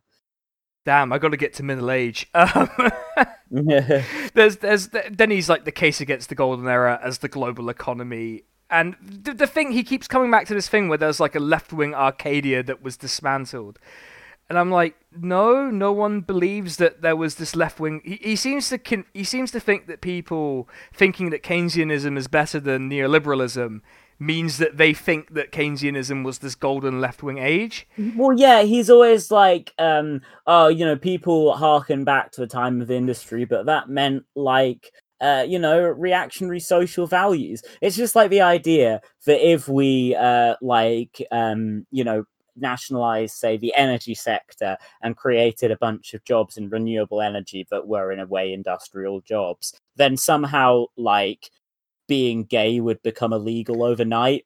F- famously, It's- if it's you a really nationalize the trains, logic. if you nationalize the trains, gay marriage is done. That's that's apparently the the position that exists. Yeah. People constantly cite the reactionary social values of a few years ago as reasons we can't go back to a more equal economy. guys, can It I just- perverse? Can I can I shock you all? I would like to have gay people being allowed to get married and cheap, accessible rail access. I know it's a lot. Yeah. You know, I would I would like to have both. In fact, arguably, I'd want free public transport everywhere. But you know, let's let's let's let's you know. Also, always in scare quotes is the phrase Western imperialism. Which we know is a real thing. It's well established. It's a real thing. Um, yeah. he you know he then there's a bizarre diagram where he's like ah actually true neoliberalism as it was purely expressed was 1850s Europe and I just I can't I can't be bothered to deal with a thinker this tedious I, I don't I don't want I don't Mhm. I, I just I can't it's it's such a tedious way of understanding what neoliberalism is that I, I can't like I can't really dismantle it because it's not grounded in any recognizable understanding of reality. Uh, I Well- hate I hate to do that. And then this is the same chapter where friend of the stream Abi gets her mention where she provides a definition of neoliberalism that he's like, well, actually, if we followed this to its natural conclusion, no one has ever been neoliberal. And I'm like, Yeah. that wasn't Abi's point. You don't have to tick all of the boxes to be described as something. An argument we're having about other things currently. Yeah, better to cite principled left wing thinkers like David Goodhart or, uh, as he repeatedly does, the conservative historian Dominic Sandbrook. A man I have no interest in hearing from ever. Just- Yeah, You know? awful man. Um, you know, th- there's just this whole bollocks fucking. There's another, actually, another Western imperialism in scare quotes, alongside the contention that global ar- colonial arguments have largely been beaten, uh, which is why that people coined neo colonialism to Yeah, describe the way that neoliberalism, neoliberal capitalism interacts um, with, um, uh, you know, basically colonial interests. extractive economies in the global south. And then we have Yeah. there there is a great bit as well where he's like, actually, you can't have a Tobin tax or a Robin Hood tax, which would be a tax on a global scale on the financial transactions, as it were, like large financial transactions. You couldn't have that and not be a member of NATO. Yeah, Why? I, that, I don't was know. pretty amazing. That is, I didn't know that NATO had a well beyond it being the military wing of you know, neoliberalism in a Yeah, way. NATO's about war, like- man. It's not about economic shit at all. Yeah, like it is. it is. It is as the IRA was to Irish republicanism, right? It is the military expression of that Yeah, interest. there, uh, like- there are a ton of multinational organizations that aren't NATO that do have an economic remit. NATO is not one of them. yeah, I mean, and you and you can you could simply not do. I mean, who are you? Who are you going to do deals with? Japan's not in NATO. They would obviously be part of a Robin Hood tax if it was applied properly. Like, Hmm. um, I, I don't. I, he- don't understand. he draws in this chapter the bullshit distinction that centrists have loved for the last few years between open and closed. Yeah. uh, isolationism and interconnectedness. So he posits that this is a kind of uh, a, a protectionist hard left who wants socialism in one country versus an open, permissive centre left. To which I ask, why is Ian Austin on the centre left? yeah. Uh, and why is and why is Clive Lewis uh, on the uh, what you would call populist left? Uh, You Can I know, can I just say this is where he does a series of diagrams that are horseshoes, but I can't actually make heads or tails of what the diagrams are meant to be showing me, other than the fact that the far left and the hard right are together. By the way, interesting distinction between far left and hard right. Just occurs to me now. Weird how he uh, omits the far in uh, far right, if that's what he means. Mm. I feel like Yeah. if you mean to say something, you should just say it instead of. But yeah, this is the bit with the horseshoes. I wish I could tell you what these things mean, honestly, but these diagrams are frankly embarrassing. You could, you know, I thought I was embarrassing when I did my thesis diagrams in paint. This is more embarrassing. Although they were good diagrams. There's, there's, there's also like it's just very strange. The open closed thing always strikes me as incredibly strange, given who passes and who doesn't for open and closed. As Jack said, Yeah. Ian Austin apparently a very open internationalist figure. Clive Lewis not so much. I think Yeah. that's unfair to Clive Lewis, who you know agree or disagree with him, love him or hate him. I disagree with know- him on specific areas like the EU. But Yeah. by by Chris Curtis's death, not I keep Chris Curtis is some polling cunts. By Chris Yeah. Clarke's definition, I uh, I you know I I think that Clive Lewis is clearly the more open of those two figures. Um.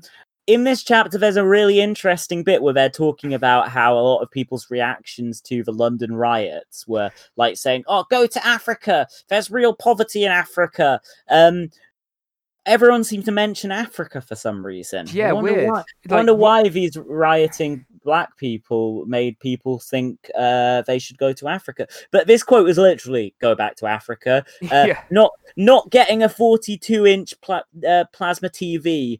Uh, wrote another. Oh, sorry. A, a third suggested we should round those kids up and put them on a plane to Africa to see what real deprivation is. And I'm just like, it. He claims that these views were common amongst like young people, and uh, but I don't know. I reckon that sounds a lot like it might be written by the kind of person who we would call gammon. yes. And as we know, gammon is a slur. We can't say it. Um, Yeah, yeah. and yet we have just said it. You know what can you do? Um, say it again. if you gammon. if you are upset by me using the term gammon, you can feel free to speak to my manager, who is me. So yeah, the, gammon don't know how to get on Zoom. Yeah, yeah, it's, it's a whole thing. Um, TOS, yeah, I know terms so- Imagine if we got banned for saying gammon. God.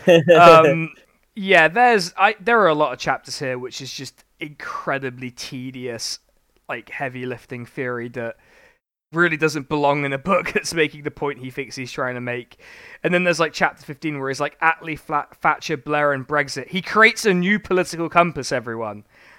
like he, he he describes the Overton window and claims that the left believe in the Overton window too much, which you know the Overton window is entirely a liberal concept and construct. Thank you for following, by the way, Perry SB.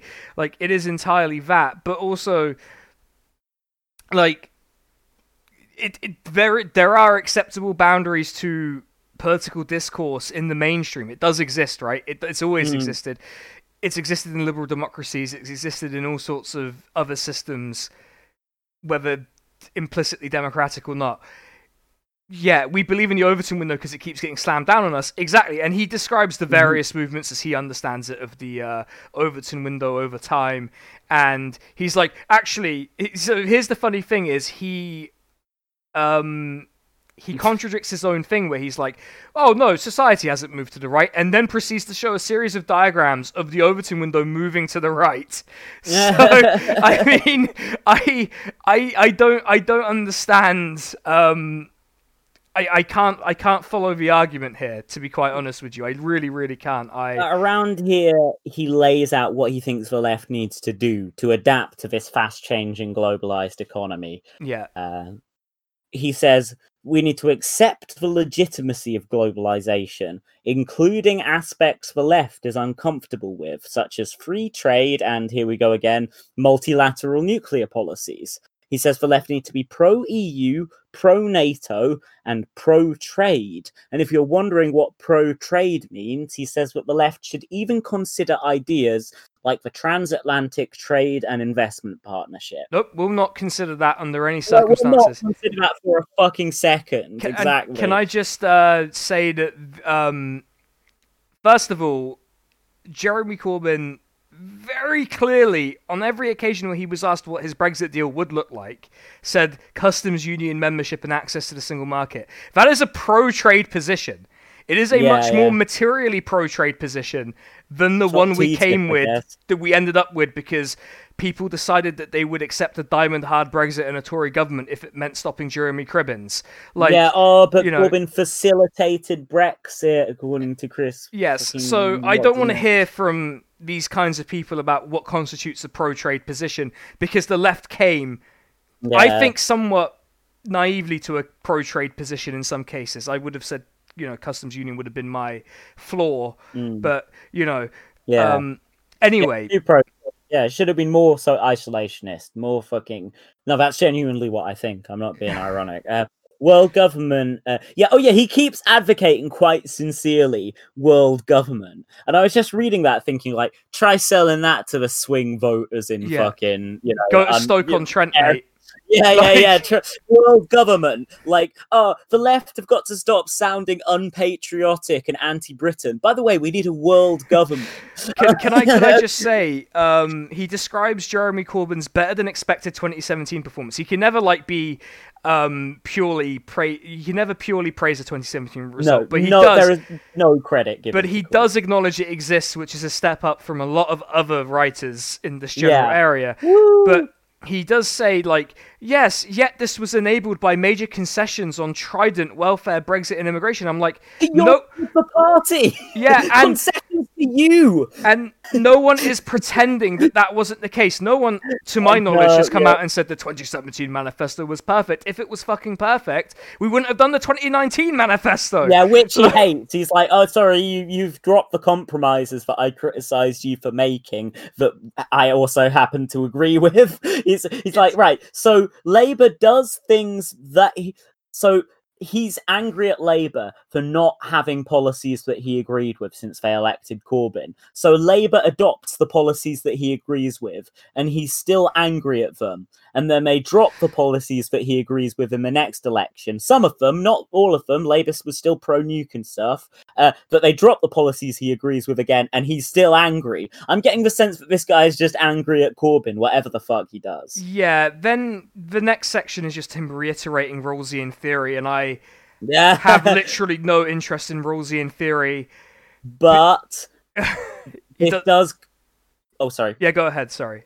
this does contain uh you know so we established earlier john mcdonnell was completely wrong to call winston churchill a villain it just showed how out of touch he is with um the everything with being a human being who deserves life uh, but so anyway let's just quote like you it is just outrageous to call a man a villain he said this in 1937 I do not admit that a great wrong has been done to the Red Indians of America or the black people of Australia by the fact that a stronger race, a higher grade race, that's like some Trump shit, a stronger race, a higher grade race has come in and taken its place. Yeah, so yeah, Yeah. Winston Churchill, you cannot call that man a villain. Th- That is unacceptable. There is a point in this chapter that I was largely skipping through because it was heavily Rawlsian.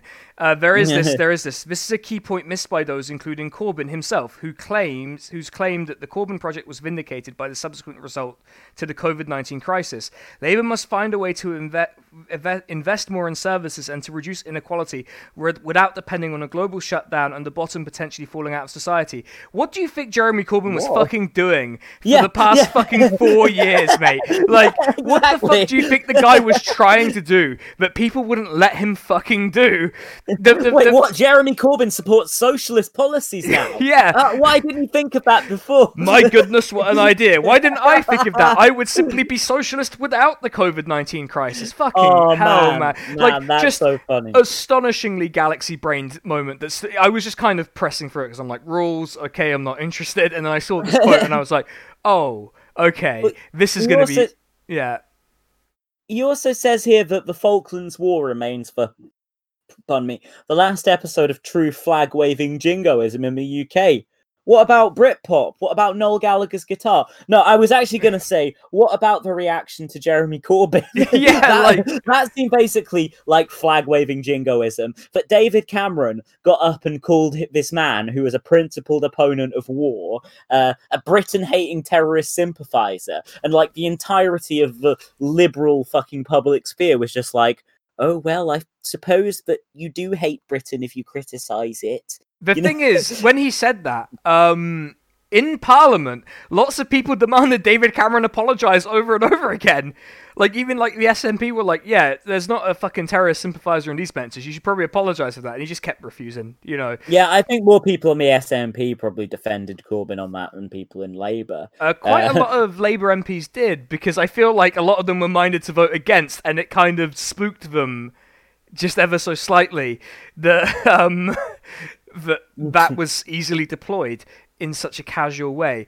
But yeah, um, so there's a thing here where he's like the 1940, you know, the left populist response to like progress made in on the issue of racism is that the 1940 style racism still exists and is obfuscated by the establishment. I got Christ. some bad news, which is that races, the structures of racism that existed then, exist now. I'm sorry, I don't want to be. I got I hate to be structural about it. I got bad vibes from that bit, man, where he's just trying, trying to basically say people who complain about racism need to shut up because New Labour solved it. Yeah, I got I got bad news. New Labour did not solve the problem. if if, No. if New Labour solved the problem, I don't Uh, think we would have seen a lot of the policies we saw. He's very fucking generous to Cameron and Osborne as well. Their record on inequality apparently remains better than it could be. They supported the minimum wage. Parts of New Labour's social justice agenda remained under the Tories.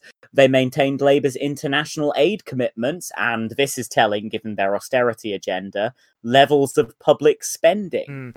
I- Uh, they and and finally, he says that the Tories under David Cameron and George Osborne championed income inequality and the NHS. I um one more thing in this racism section. He uses the phrase "genuine racism," so there are still many instances of genuine racism. Of course, Yeah, Jeremy Corbyn.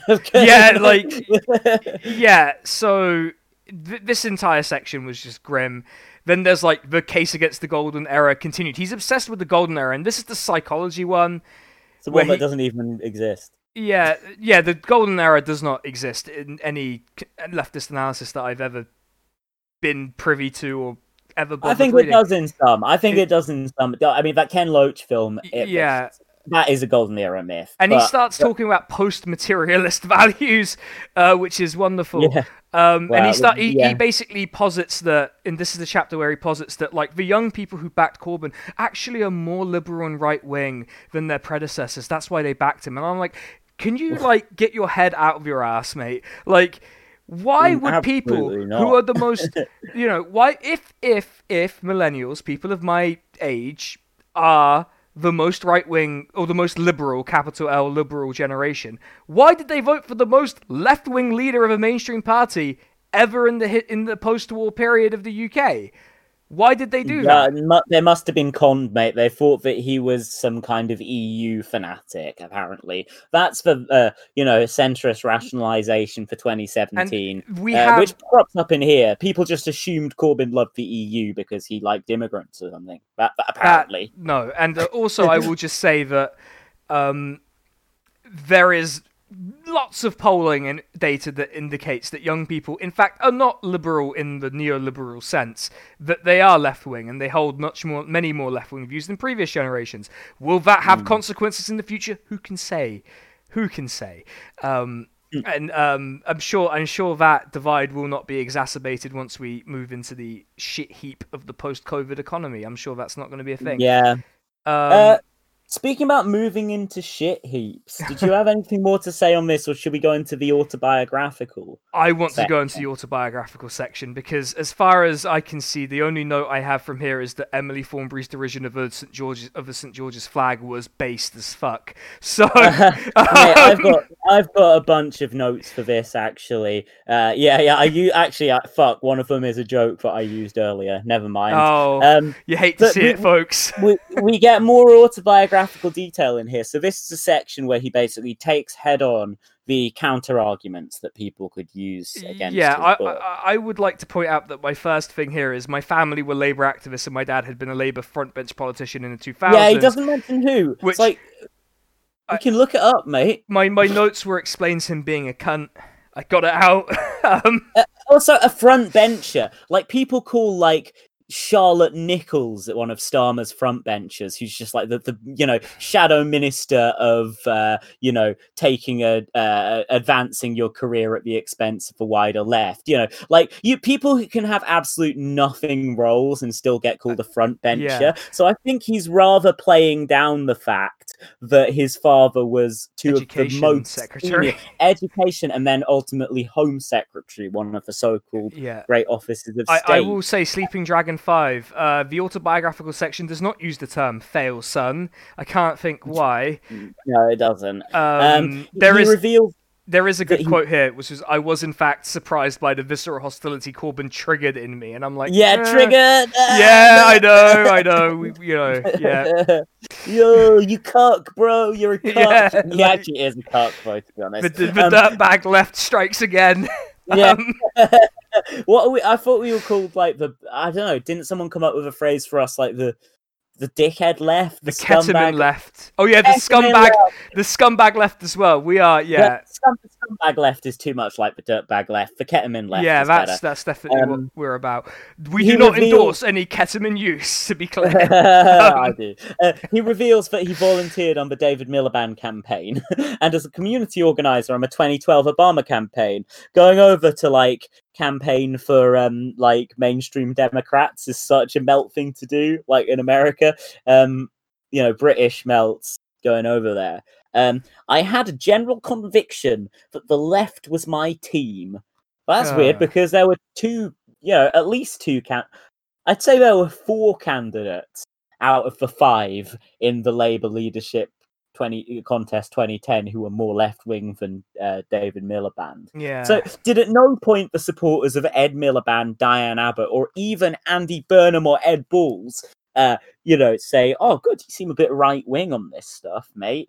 Um, Yeah, oh, anyway, there is a good bit here where he says, "I left the party, left the la- left the Labour Party in June 2017." yeah, And he basically goes on about how upset he was that Corbyn did well because he Yeah. compromised. Specifically because he compromised, he was upset. Corbyn, Corbyn, like grown up com- politics of compromise, they are for me and My- my, dad and sensible people like us, not for you. My my note here is lol what a baby. Um yeah, just so- what a. And he's joined the party again now, of course. yeah, of course, yeah. And then he talks about how Corbyn is he, he says hearing this from Corbyn, a man who contributed so little to changing the UK for the better.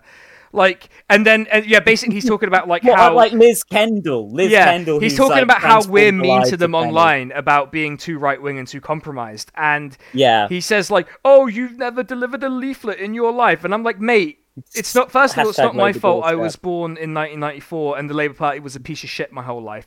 Second of all, like." You don't get to pull rank because you delivered leaflets for your daddy, who was a fucking PFI profiteer. Fuck off. Yeah. you know. yeah, yeah, yeah, yeah, exactly. I mean, so like, this is the bit that just vindicated my whole COD psychological analysis of this book that I'd had since the very start of reading it. Uh, in fact, since before I read it.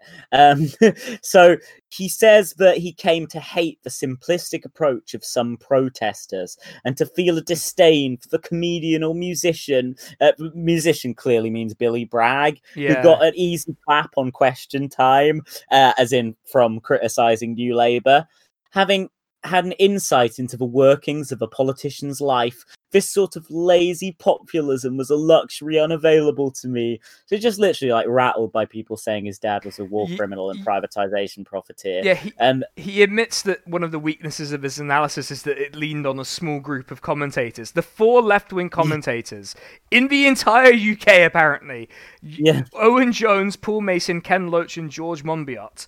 yeah, yeah, yeah. Who I have various feelings on. But yeah, He those says, The, yeah. he says John Pilger supported Trump, which I'm not entirely I- sure is true. I think he was just kind of one of those like, you know, not pro Hillary people. So, so like, there's a quote here where he's like, "Yet it's more." He talks about how like there is disproportionate press pressure to understand the populist right as he defines it. But then he goes, "Yet it's more fashionable on the centre left to be disdainful rather than curious about those drawn to Corbyn." Yes, dude, you, you did it. Yeah, Come on. what about this shit? I got a mirror for you, unless you're John Rentoul, in which case I don't, unfortunately. Um, just come on. I, I love this so much. Uh, Uh, it was the stirring of an identity, as in his hatred of I- Corbyn was. It, it, at- least he admits that hating Corbyn became an identity. I, I, I have bad news for Mic Wright if he's still in the chat, which is that this gentleman is a Norwich City fan. Bad news, Mic. Oh. Uh, hey, and Juliet Jacques, if she's in the chat, bad news. Uh, apologies. More evidence of Norwich's Tory leanings. That's Um, right. um, he says it was a stirring of an identity I'd never quite been aware of, and perhaps of an anger at all the times that you end up as the child of a politician being mischaracterized. Yeah, like- I, I, I, I, I just have no sympathy, man. I know children of politicians who are, are not thi- this level of pussy. I, I, I have to say, I um, I got to the bit I've just in my notes where he's like how upset he was at people mocking his dad. My note is lol, what a baby. This is also where he calls Matt Zarb-Cousin a left wing provocateur. who's, Um, yeah, who, who's worse than James Delingpole? friend of the stream, Matt Zarb-Cousin. What a guy, lovely guy. Not a bad, Uh, not a bad word to say about him. I will just Yeah. say that he, he's. It's like a family member who constantly snubs or embarrasses you. Yeah, they snub you because you're cunts. You're a fucking nerd. Yeah, Yeah, like- exactly. and Matt embarrasses you because like he's, He's cool. you know, a lot, a lot, yeah, cool and likable. You're like, fuck, why is this guy so, so, uh, so, so cool And and, likable? And then there's a bit where you can tell he's itching to use the word cult to describe Corbynism. yeah, Where he's Bloody like, oh, he's like, oh yeah, the, you know, the left populists are held up as idols, and proximity creates the feeling of Oh, yeah. a false prophet being worshipped. And I'm like, just say cult. If Well, you want to say bit- cult, just say it. In the bit I was reading a minute ago, he concludes the accusation of being a Tory leveled on social media at Liz Kendall backers. So he he he admits as much, not by anyone of any significance, was to me personal, precisely because I so stridently felt I wasn't. It was the feeling of being ejected from an in group. Taken for granted. Yeah, that. So this is him going through reasons why he hates um, certain groups, and he gets um, one of the fourth reason why he hates the populist left, basically, and is that like the populist left takeover accelerated the gentrification of the Labour Party, Yeah, and and he, just he like, "Oh, talks I- about like class. interpretive dance in support of Corbyn at the World Transformed. Now, I've never been to the World Transformed. I did. I was. I did run a tabletop game at one of the events this year, last year. Sorry, uh, it was good fun. But I've never been in person. I don't think there's an interpretive dance in favor of Jeremy Corbyn. But also, I will point out how are we defining class? Because I don't know. A- anecdotal data, right? But most of us who I interact with, who I chat with, are not middle class people who can live off our parents' money out in the world doing whatever we want. We all have to earn our money somehow. We've got, you know, we've got to pay our rent. We've got to get on with our lives. A lot of us are just office workers or out of work or Twitch streamers or podcasters or, you know, we're not exactly raking it in. Like precariat at best is describes most of us, right? It's all, hmm. you know, and unfortunately precarity is going to become even wider after COVID, the COVID crisis abates. But I don't get this idea that Corbynites are uniquely middle class in politics. I think there's always going to be like it's nonsense. it's just a nonsense to me. I, I get the feeling there's always going to be a disproportionate membership of any party that's going to be middle class because those are the people who have the time for it. But I mean, ultimately, like it, it- there's a there's nothing wrong with criticizing hypocrisy, but there there comes a point where your supposed anti-hypocrisy stance is just petty, bitchy reaction. I mean, um, what who was it you saw it from? Uh, it was one of the usual guys, like you know Lee. Uh, Lee Harpin, the fake news meister from Yeah. the Jewish Chronicle. I the, think the he- most uh, sued man in Britain. Yeah, he, he was. Uh, it was just something about like free broadband or something. But he was just sneering at like, oh, Richard Burgon said this or whatever, and his point was like totally semantic. And I was just like, so you're saying this because yeah, like why? Come on, man. free broadband wouldn't be a good idea? I'm just like, well, come on, get let's get down to it and like say like what is this hypocrisy really like the most glaring thing? Or or is the or, or does it make any actual material difference to the issue? like So- like i i agree uh, like you know i wouldn't like go mad at her for it. I don't think diane abbott should have sent her kid to private school. Does it make any fucking difference to the case against private school on a material level Not really, no. Son went there. No, not in the slightest. So yes, like sometimes it's good to like get a little gotcha at someone's hypocrisy, but you can never have that to be the actual basis of a political position if that Yeah, makes sense. yes. Oh, briefly, that interpretive dance thing, that is just the old canard, uh, very uh, prevalent in John O'Farrell's awful book, Things Can Only Get Better, where it's just like, oh, the bloody left, uh, I'm a normal guy, and the left is just embarrassing me with their Morris dancing and just like their creative acts and making art They're and jealous of how cool we are, everyone. not being fucking soulless suit wearing conformist motherfuckers, you know? Like, awful perspective. So here's the thing: the fifth reason for his dislike is that he genuinely blames populist myths, the populist myths he's constructed for the failures of egalitarian politics. And my note here is that uh, then you're a fucking idiot. Like, because Yeah. here's the thing: I made this point earlier. I'm going to make it again. Um, in the history of the Labour Party, the us, the populist left, if you like, have been in control for four years out of the 121 ish that it has existed.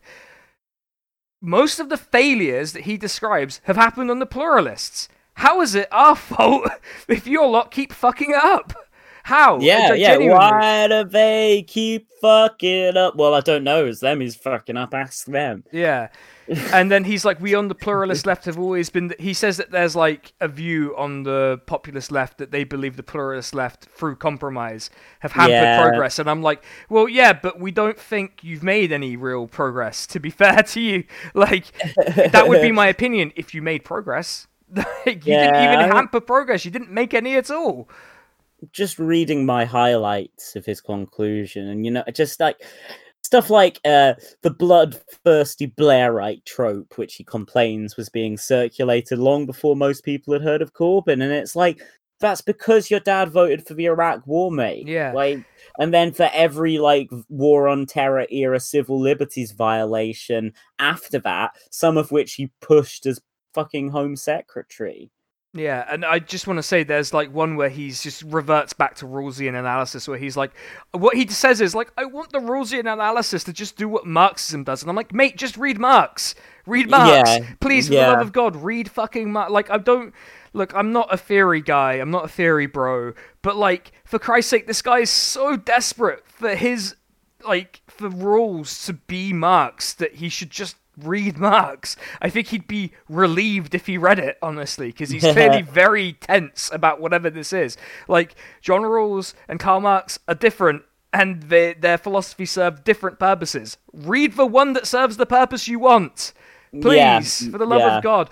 Um, and can I just yeah? Then there's like the very last conclusion bits where he's like, hence the array of phantom menaces on offer, be it transphobes, centrist neoliberals, or Blairites. Mm. Precisely none of these are phantom menaces. Can I just yeah, say? all in quotation marks, you know, and we know that he doesn't think that centrist neoliberals or Blairites are legitimate categories. So we presumably think that he does not see those we might call transphobes as being so.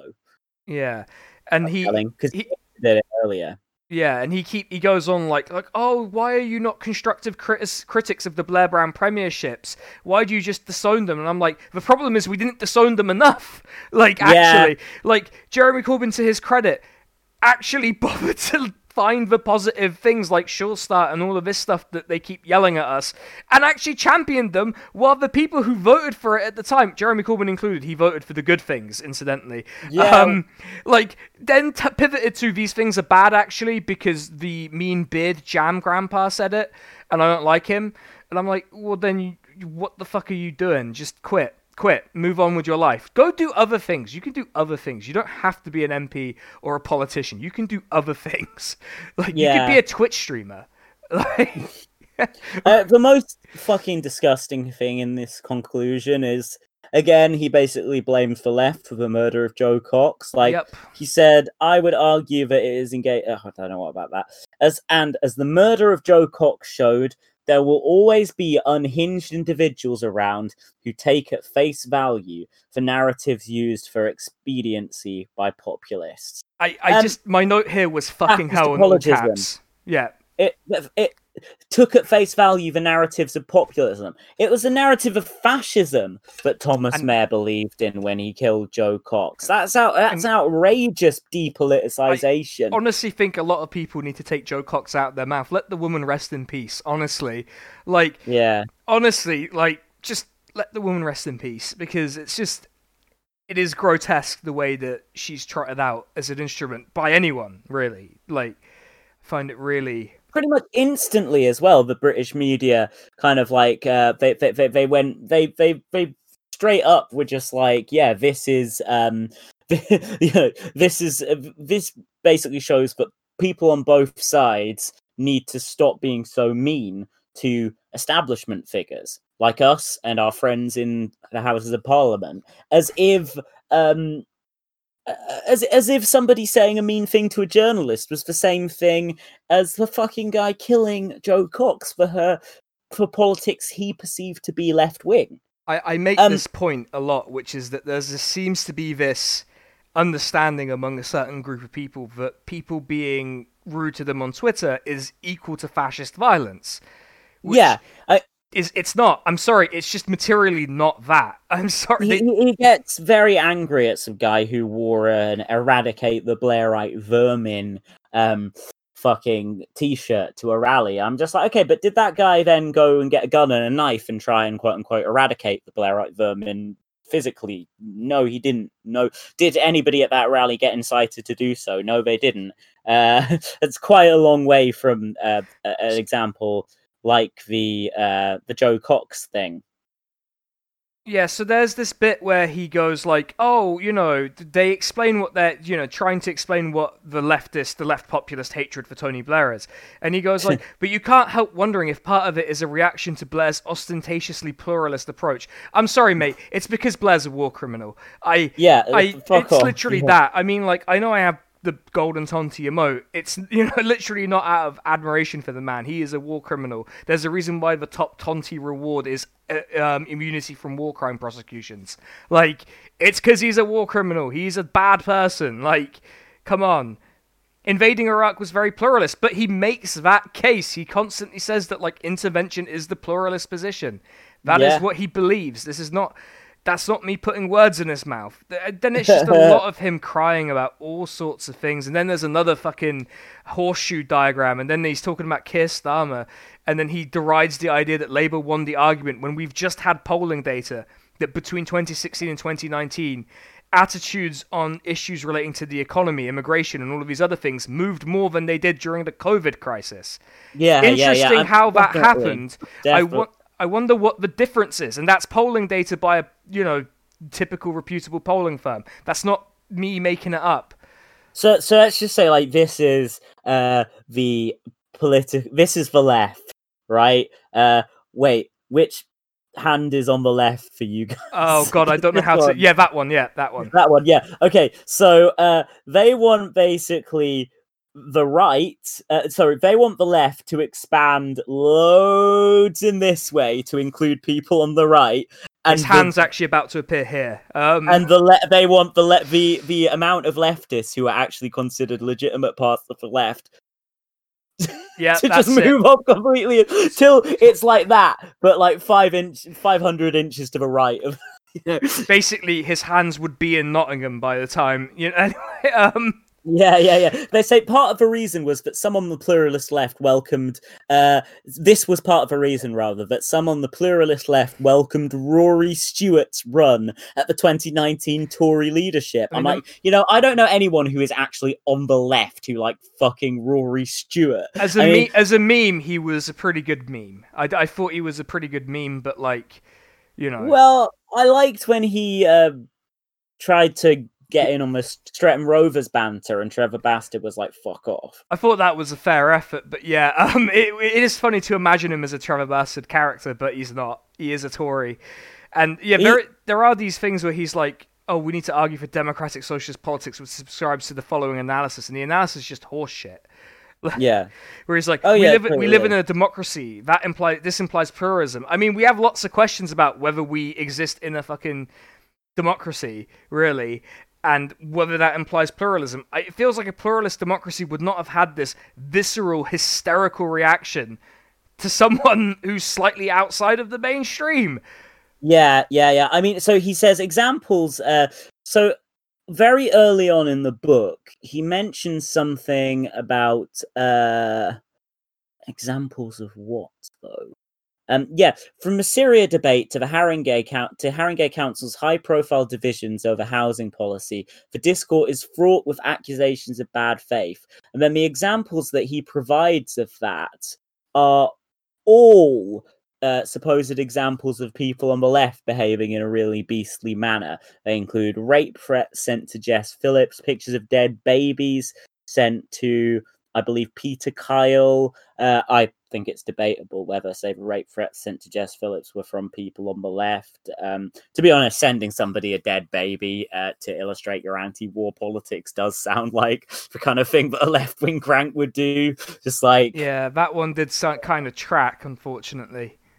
I disagree. Well, it just sounds like somebody who is who believes that war uh, is, bad. It, is bad. War, war, kills babies. Uh, I would. I wouldn't want to engage in that kind of imagery or sending it to people because no, I, I, you know, I don't like violent images. But but I can see the logic of like somebody, you know, basically I, anyway i'm not trying to defend doing that i'm trying to say that that may have actually potentially been someone on the left uh, and the suggestion that an mp involved in the 2016 coup would be cocked Claire Kober's resignation from Haringey Council followed threats of stalking.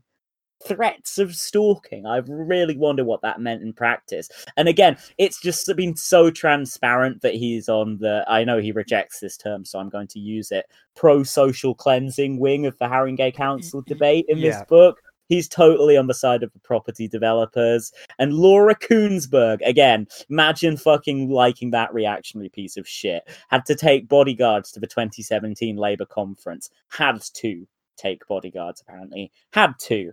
Wasn't a massive overreaction or anything. She had to.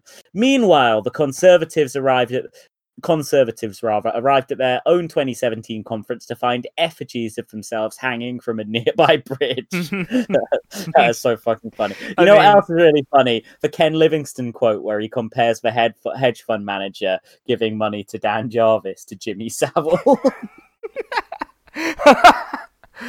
um, oh dear! So, so fucking funny. The, the ketamine left striking again. yeah, Ken Livingstone is ket left yeah, yeah a, a um, pioneer of cat left. I, I will just say my final note here, which is this point that he keeps making, which is few, few policies are inherently moral, even if they are right at a given time. I'm sorry, but policies have moral outcomes. Like, yeah, yeah, totally. He, he, the, the the main thrust here is I can't be held morally responsible for my politics. It seems to be the one of the big defining grasps he's making. Other than that, I think I've done with my notes actually. Oh wait, no, there is one last note which is we may think of of right of we may think these right of center voters are working on false premises and indeed their ideas of fairness are not my own. I mean, just admit you want to be right wing but are socially embarrassed, please. Yeah, yeah, yeah, and, and also like he's kind of just like you know, or uh, he just assumes all this bad shit for left at the same time. Yeah, it's so I... it's so exhausting being told, "Oh, we should you you should not call right wing racists racist." Uh, by the way, Jeremy Corbyn is a racist. I'm just like, fuck you. What? I do not accept this double standard, which is um, which is laid out by our media that you seem to have fucking swallowed hook, line, and sinker. I love, like, speaking for media, all the fucking stupid people who he quotes in this, like journalist Jane Merrick, the, the stupidest person in the media, describes the Corbynite response to her. Oh. Oh dear, has it done it again? It's done it again. Right, one final uh, error for you all. Man's back. Sorry, Jack. Uh, I'm trying to. Get... When, when, when um, like when when Jane Merrick did that thing uh, of like talking about how her dad didn't want to vote Labour because of Corbyn, most of the comments were just like, I was just like, your dad is John Merrick, the Elephant Man. um, yeah, I think I think that's the book for everyone though. Um, oh yeah, yeah, yeah. We... Literally, all I have left is I kept uh, highlighting just all the stupid dickheads who he cites. Like Rob Ford points out, that's not the crack smoking Rob Ford. no, that's, the guy. the that's the cool Rob Ford. Um, Yeah, the, the guy who's writing makes him seem even more. This is like meth Rob Ford. Rob Ford who does meth and then writes political science papers. I, I will. Um, yeah, allegedly. Mm. Uh, Phil Collins, uh, again, not not even the good drummer Phil Collins. Janan Ganesh. Oh god, I hate that guy. dickhead. Glen O'Hara criticizes Corbyn's Labour for being too right wing. The journalist John Rentoul, who has provocatively sought to play Corbyn journalist. Like, imagine how full of shit your brain would be if you read all these people regularly. Yeah, Uh, like, um, let's, let's see just a couple more. Um, he basically said that the left supported Le Pen against Macron, despite the hard left literally coming third in that presidential election in the form of Mélenchon. Um, he says Ian Lavery is on the far left, which is a mad thing to say. Uh, It's a no. classic like like old Labour figure um, who supported Andy Burnham in very very nice person. Um, uh, uh, he he he rejects the claim that Hamas and Hezbollah represent a legitimate part of our movement, which is uh, no one Not- suggested they did. I don't think. yeah, well, I think they re- represent a legitimate part of a, of peace talks, and uh, to say otherwise is not very pluralist. That's right. Um, he call, he describes Giles Fraser as pro-Lexit when Giles Fraser, of course, voted Conservative at the last election. Strange. Says that Corbyn and McDonnell reneged on countless lifelong commitments after taking office, which, I, as I pointed out, is because they had to share a party with him.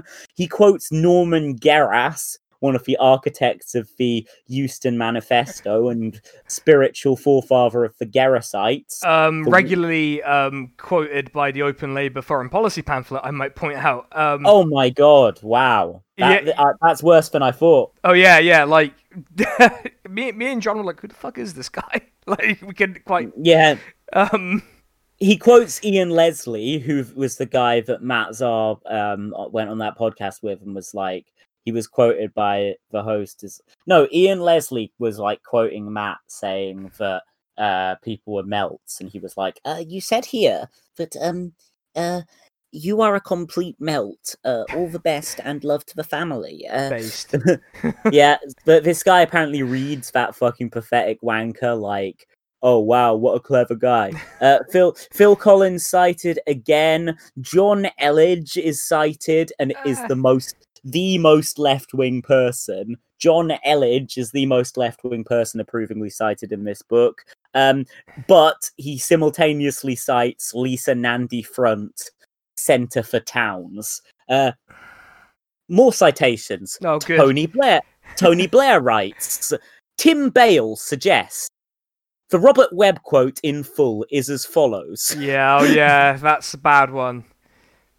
He uh, cites current Labour Shadow Home Secretary Nick Thomas-Symonds uh, Nye Bevan autobiography. He cites Sure, it's a good John. Bew, John Bew, the imperialist philosopher. Uh, sorry, historian.